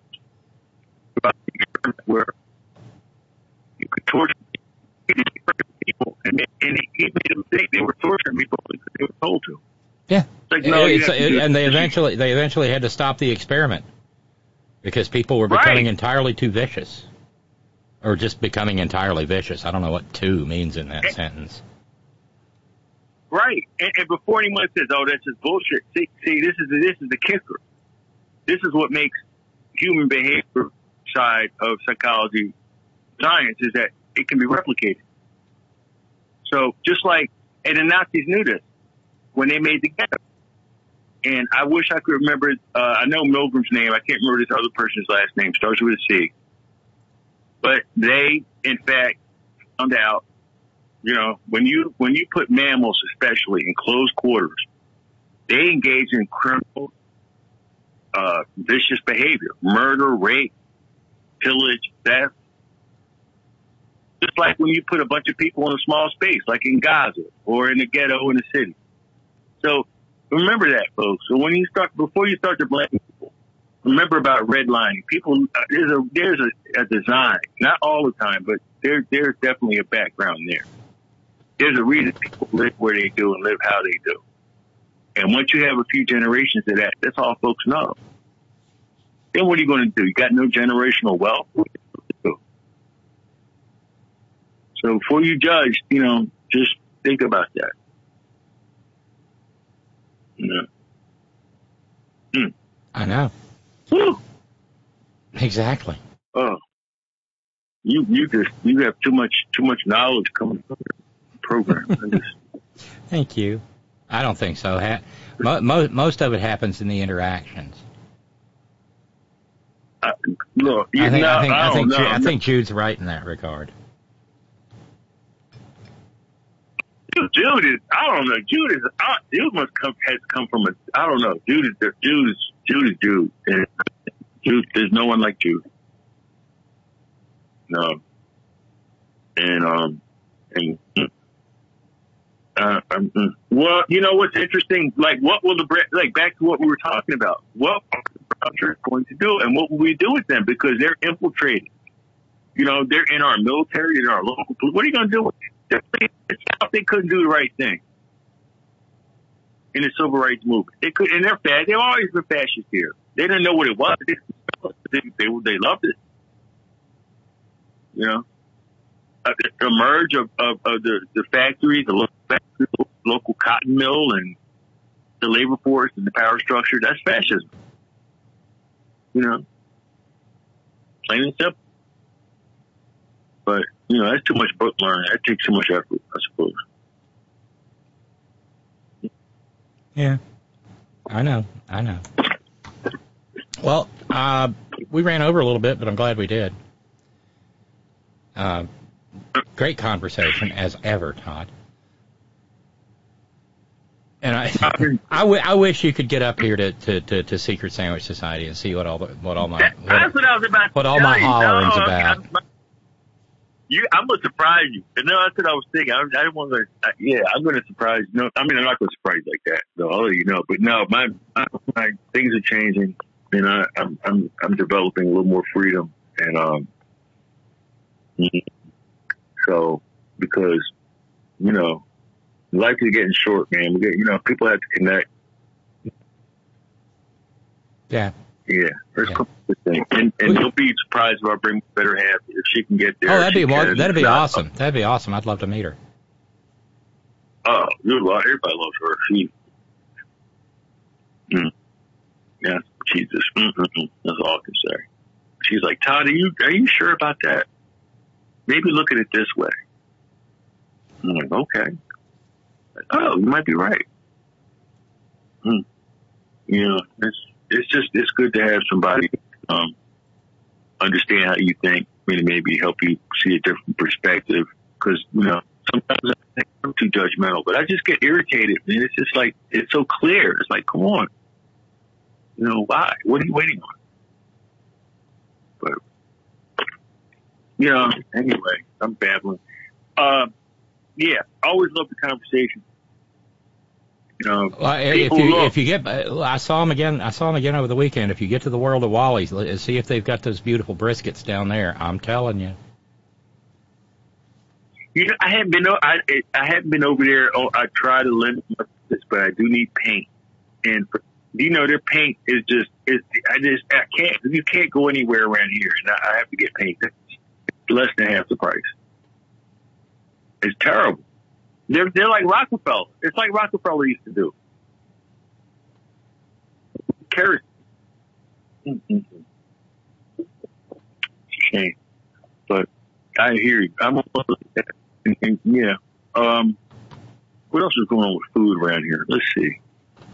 I don't know. You know, the baked potatoes have been pretty good lately. Mm. My little, my little, bar, my, I'm. I'm bummed out. My little barbecue trailer is packed up and moved on. I guess with the season being such as it is. Oh no. Yeah, they were doing good work. I mean, they're not, I don't think they're done done. I need to check in with my, one of my buddies and ask her, you know, if they moved it to somewhere else or they're just done for the season. God, they, I mean, they worked hard.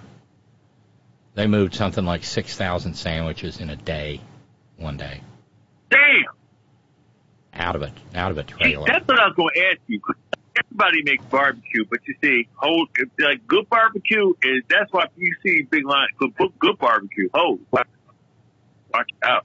And I'm telling you, if you ever would just want to spring for it and enjoy, I mean, I know you're down there where there's some really good barbecue sauce, but you, you should order. Hell, you might even find it at Publix. Um, I know it's in the in the Alabama section down in the Publix is in Alabama, but order you a jar of Dreamland sauce. Your ribs will never be the same. Dreamland, never heard of.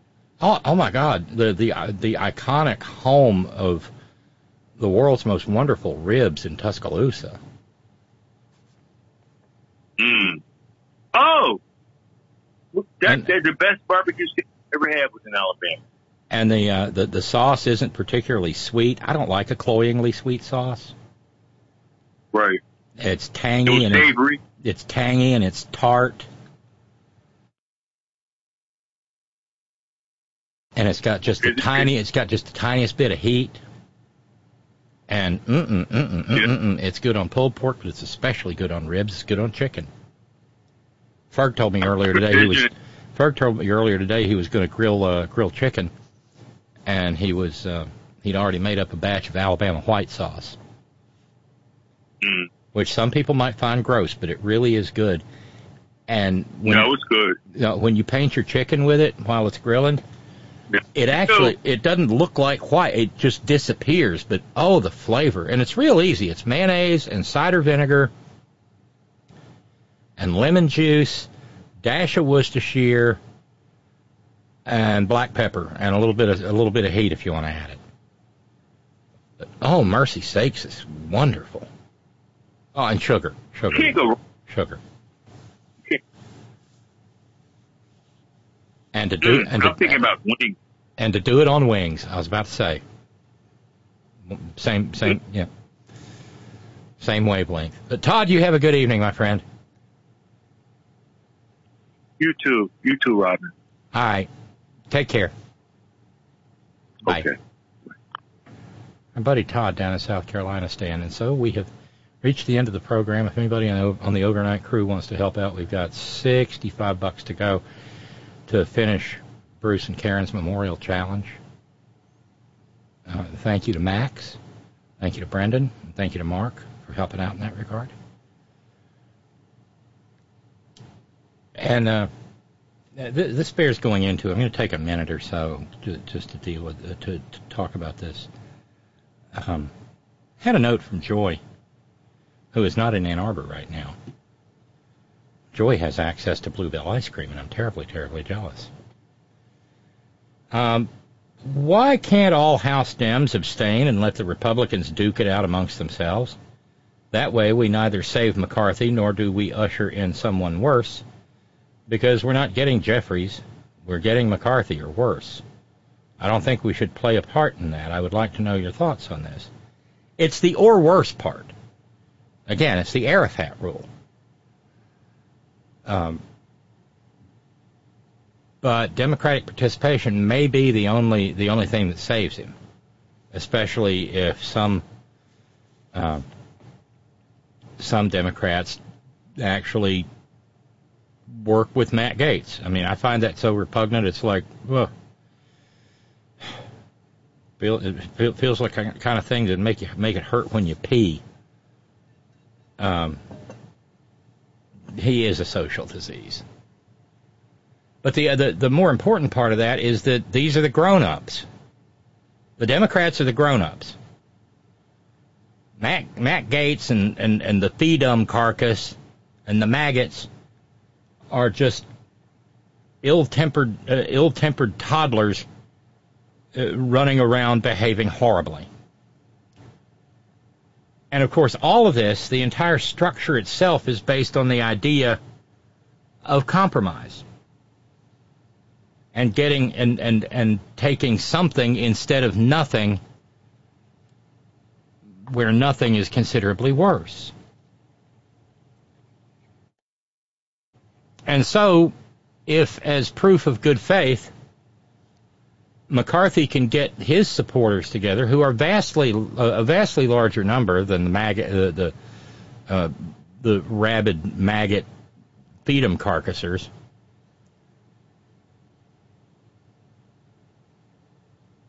Then maybe, based on what the Senate has already said in a in a decidedly bipartisan fashion, we can save Ukraine because a government shutdown sucks.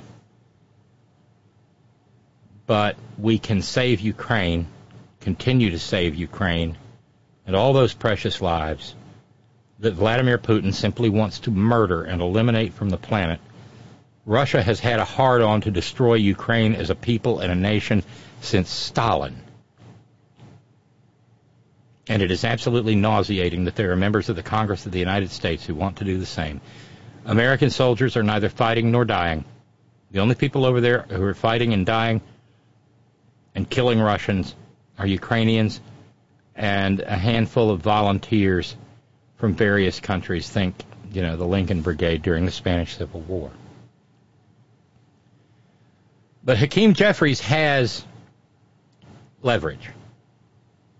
He actually has all the leverage. And he can look at Kevin McCarthy and say, all right, we'll untie you from the road tracks, Penelope, the railroad tracks, but, you know, and, and we won't let Captain Forehead twirl his mustache and as the train bears down upon you, but it's going to cost. And the price will be some fiscal sanity and no more of this 45 day brinksmanship bullshit. Full fiscal funding of the government.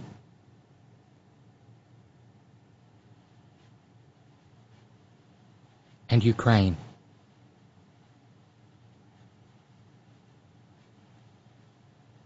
All those lives.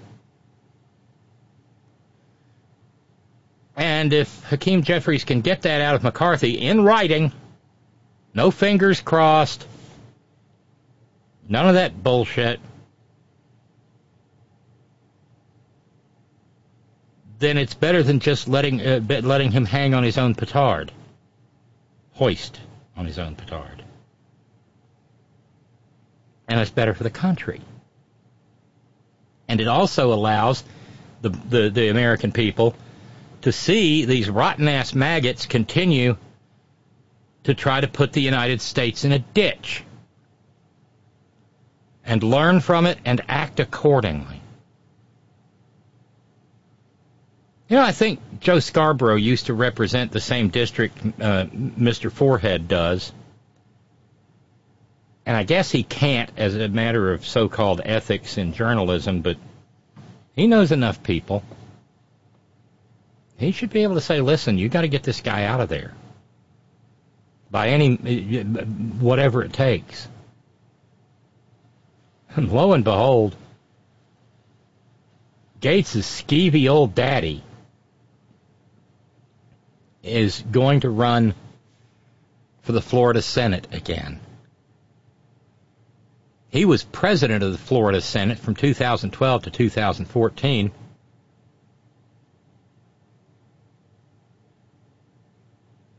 And uh, he was in the Senate from 2006 to 2016.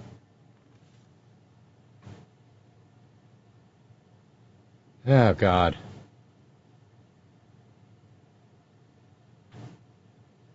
And of course, the apple falleth not far from the tree, nor the. Well, let's not be so graphic.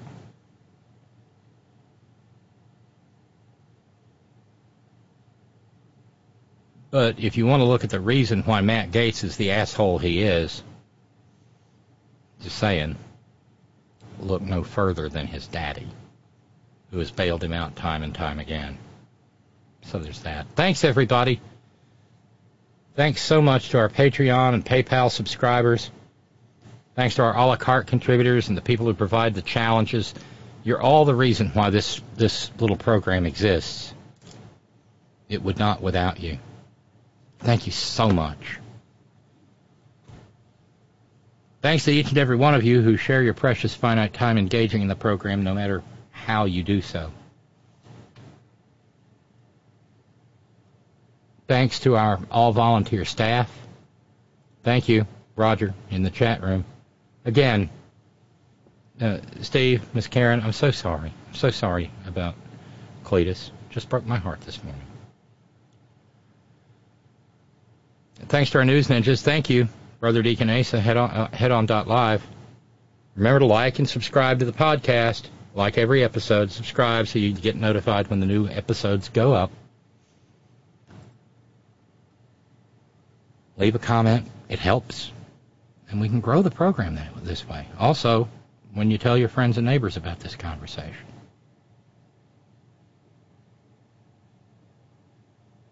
Thanks, John Fox in Australia. Thank you, Ben Birch, WhiteRoseSociety.org. Thanks to the hardest working, bravest people I know, the folks at Coal River Mountain Watch, CRMW.net, 20 plus years at the forefront of the struggle for human rights and environmental justice in Appalachia, a proud union shop.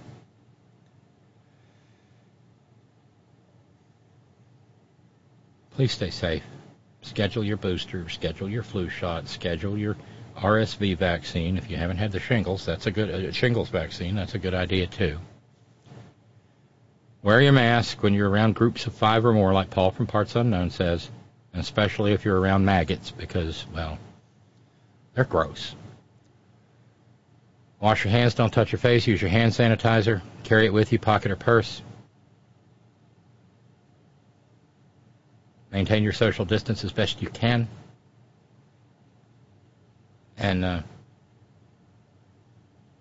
if some guy, if, if, if a if a big shambling, wobbling orange adipose gas bag comes towards you with his lawyer, going, "Shut up! Shut up! Shut up!" Now avoid Nitwit Nero like the plague. Because he is. And always, always, always. Gina, it's all for you. Love you, Wayne. Later.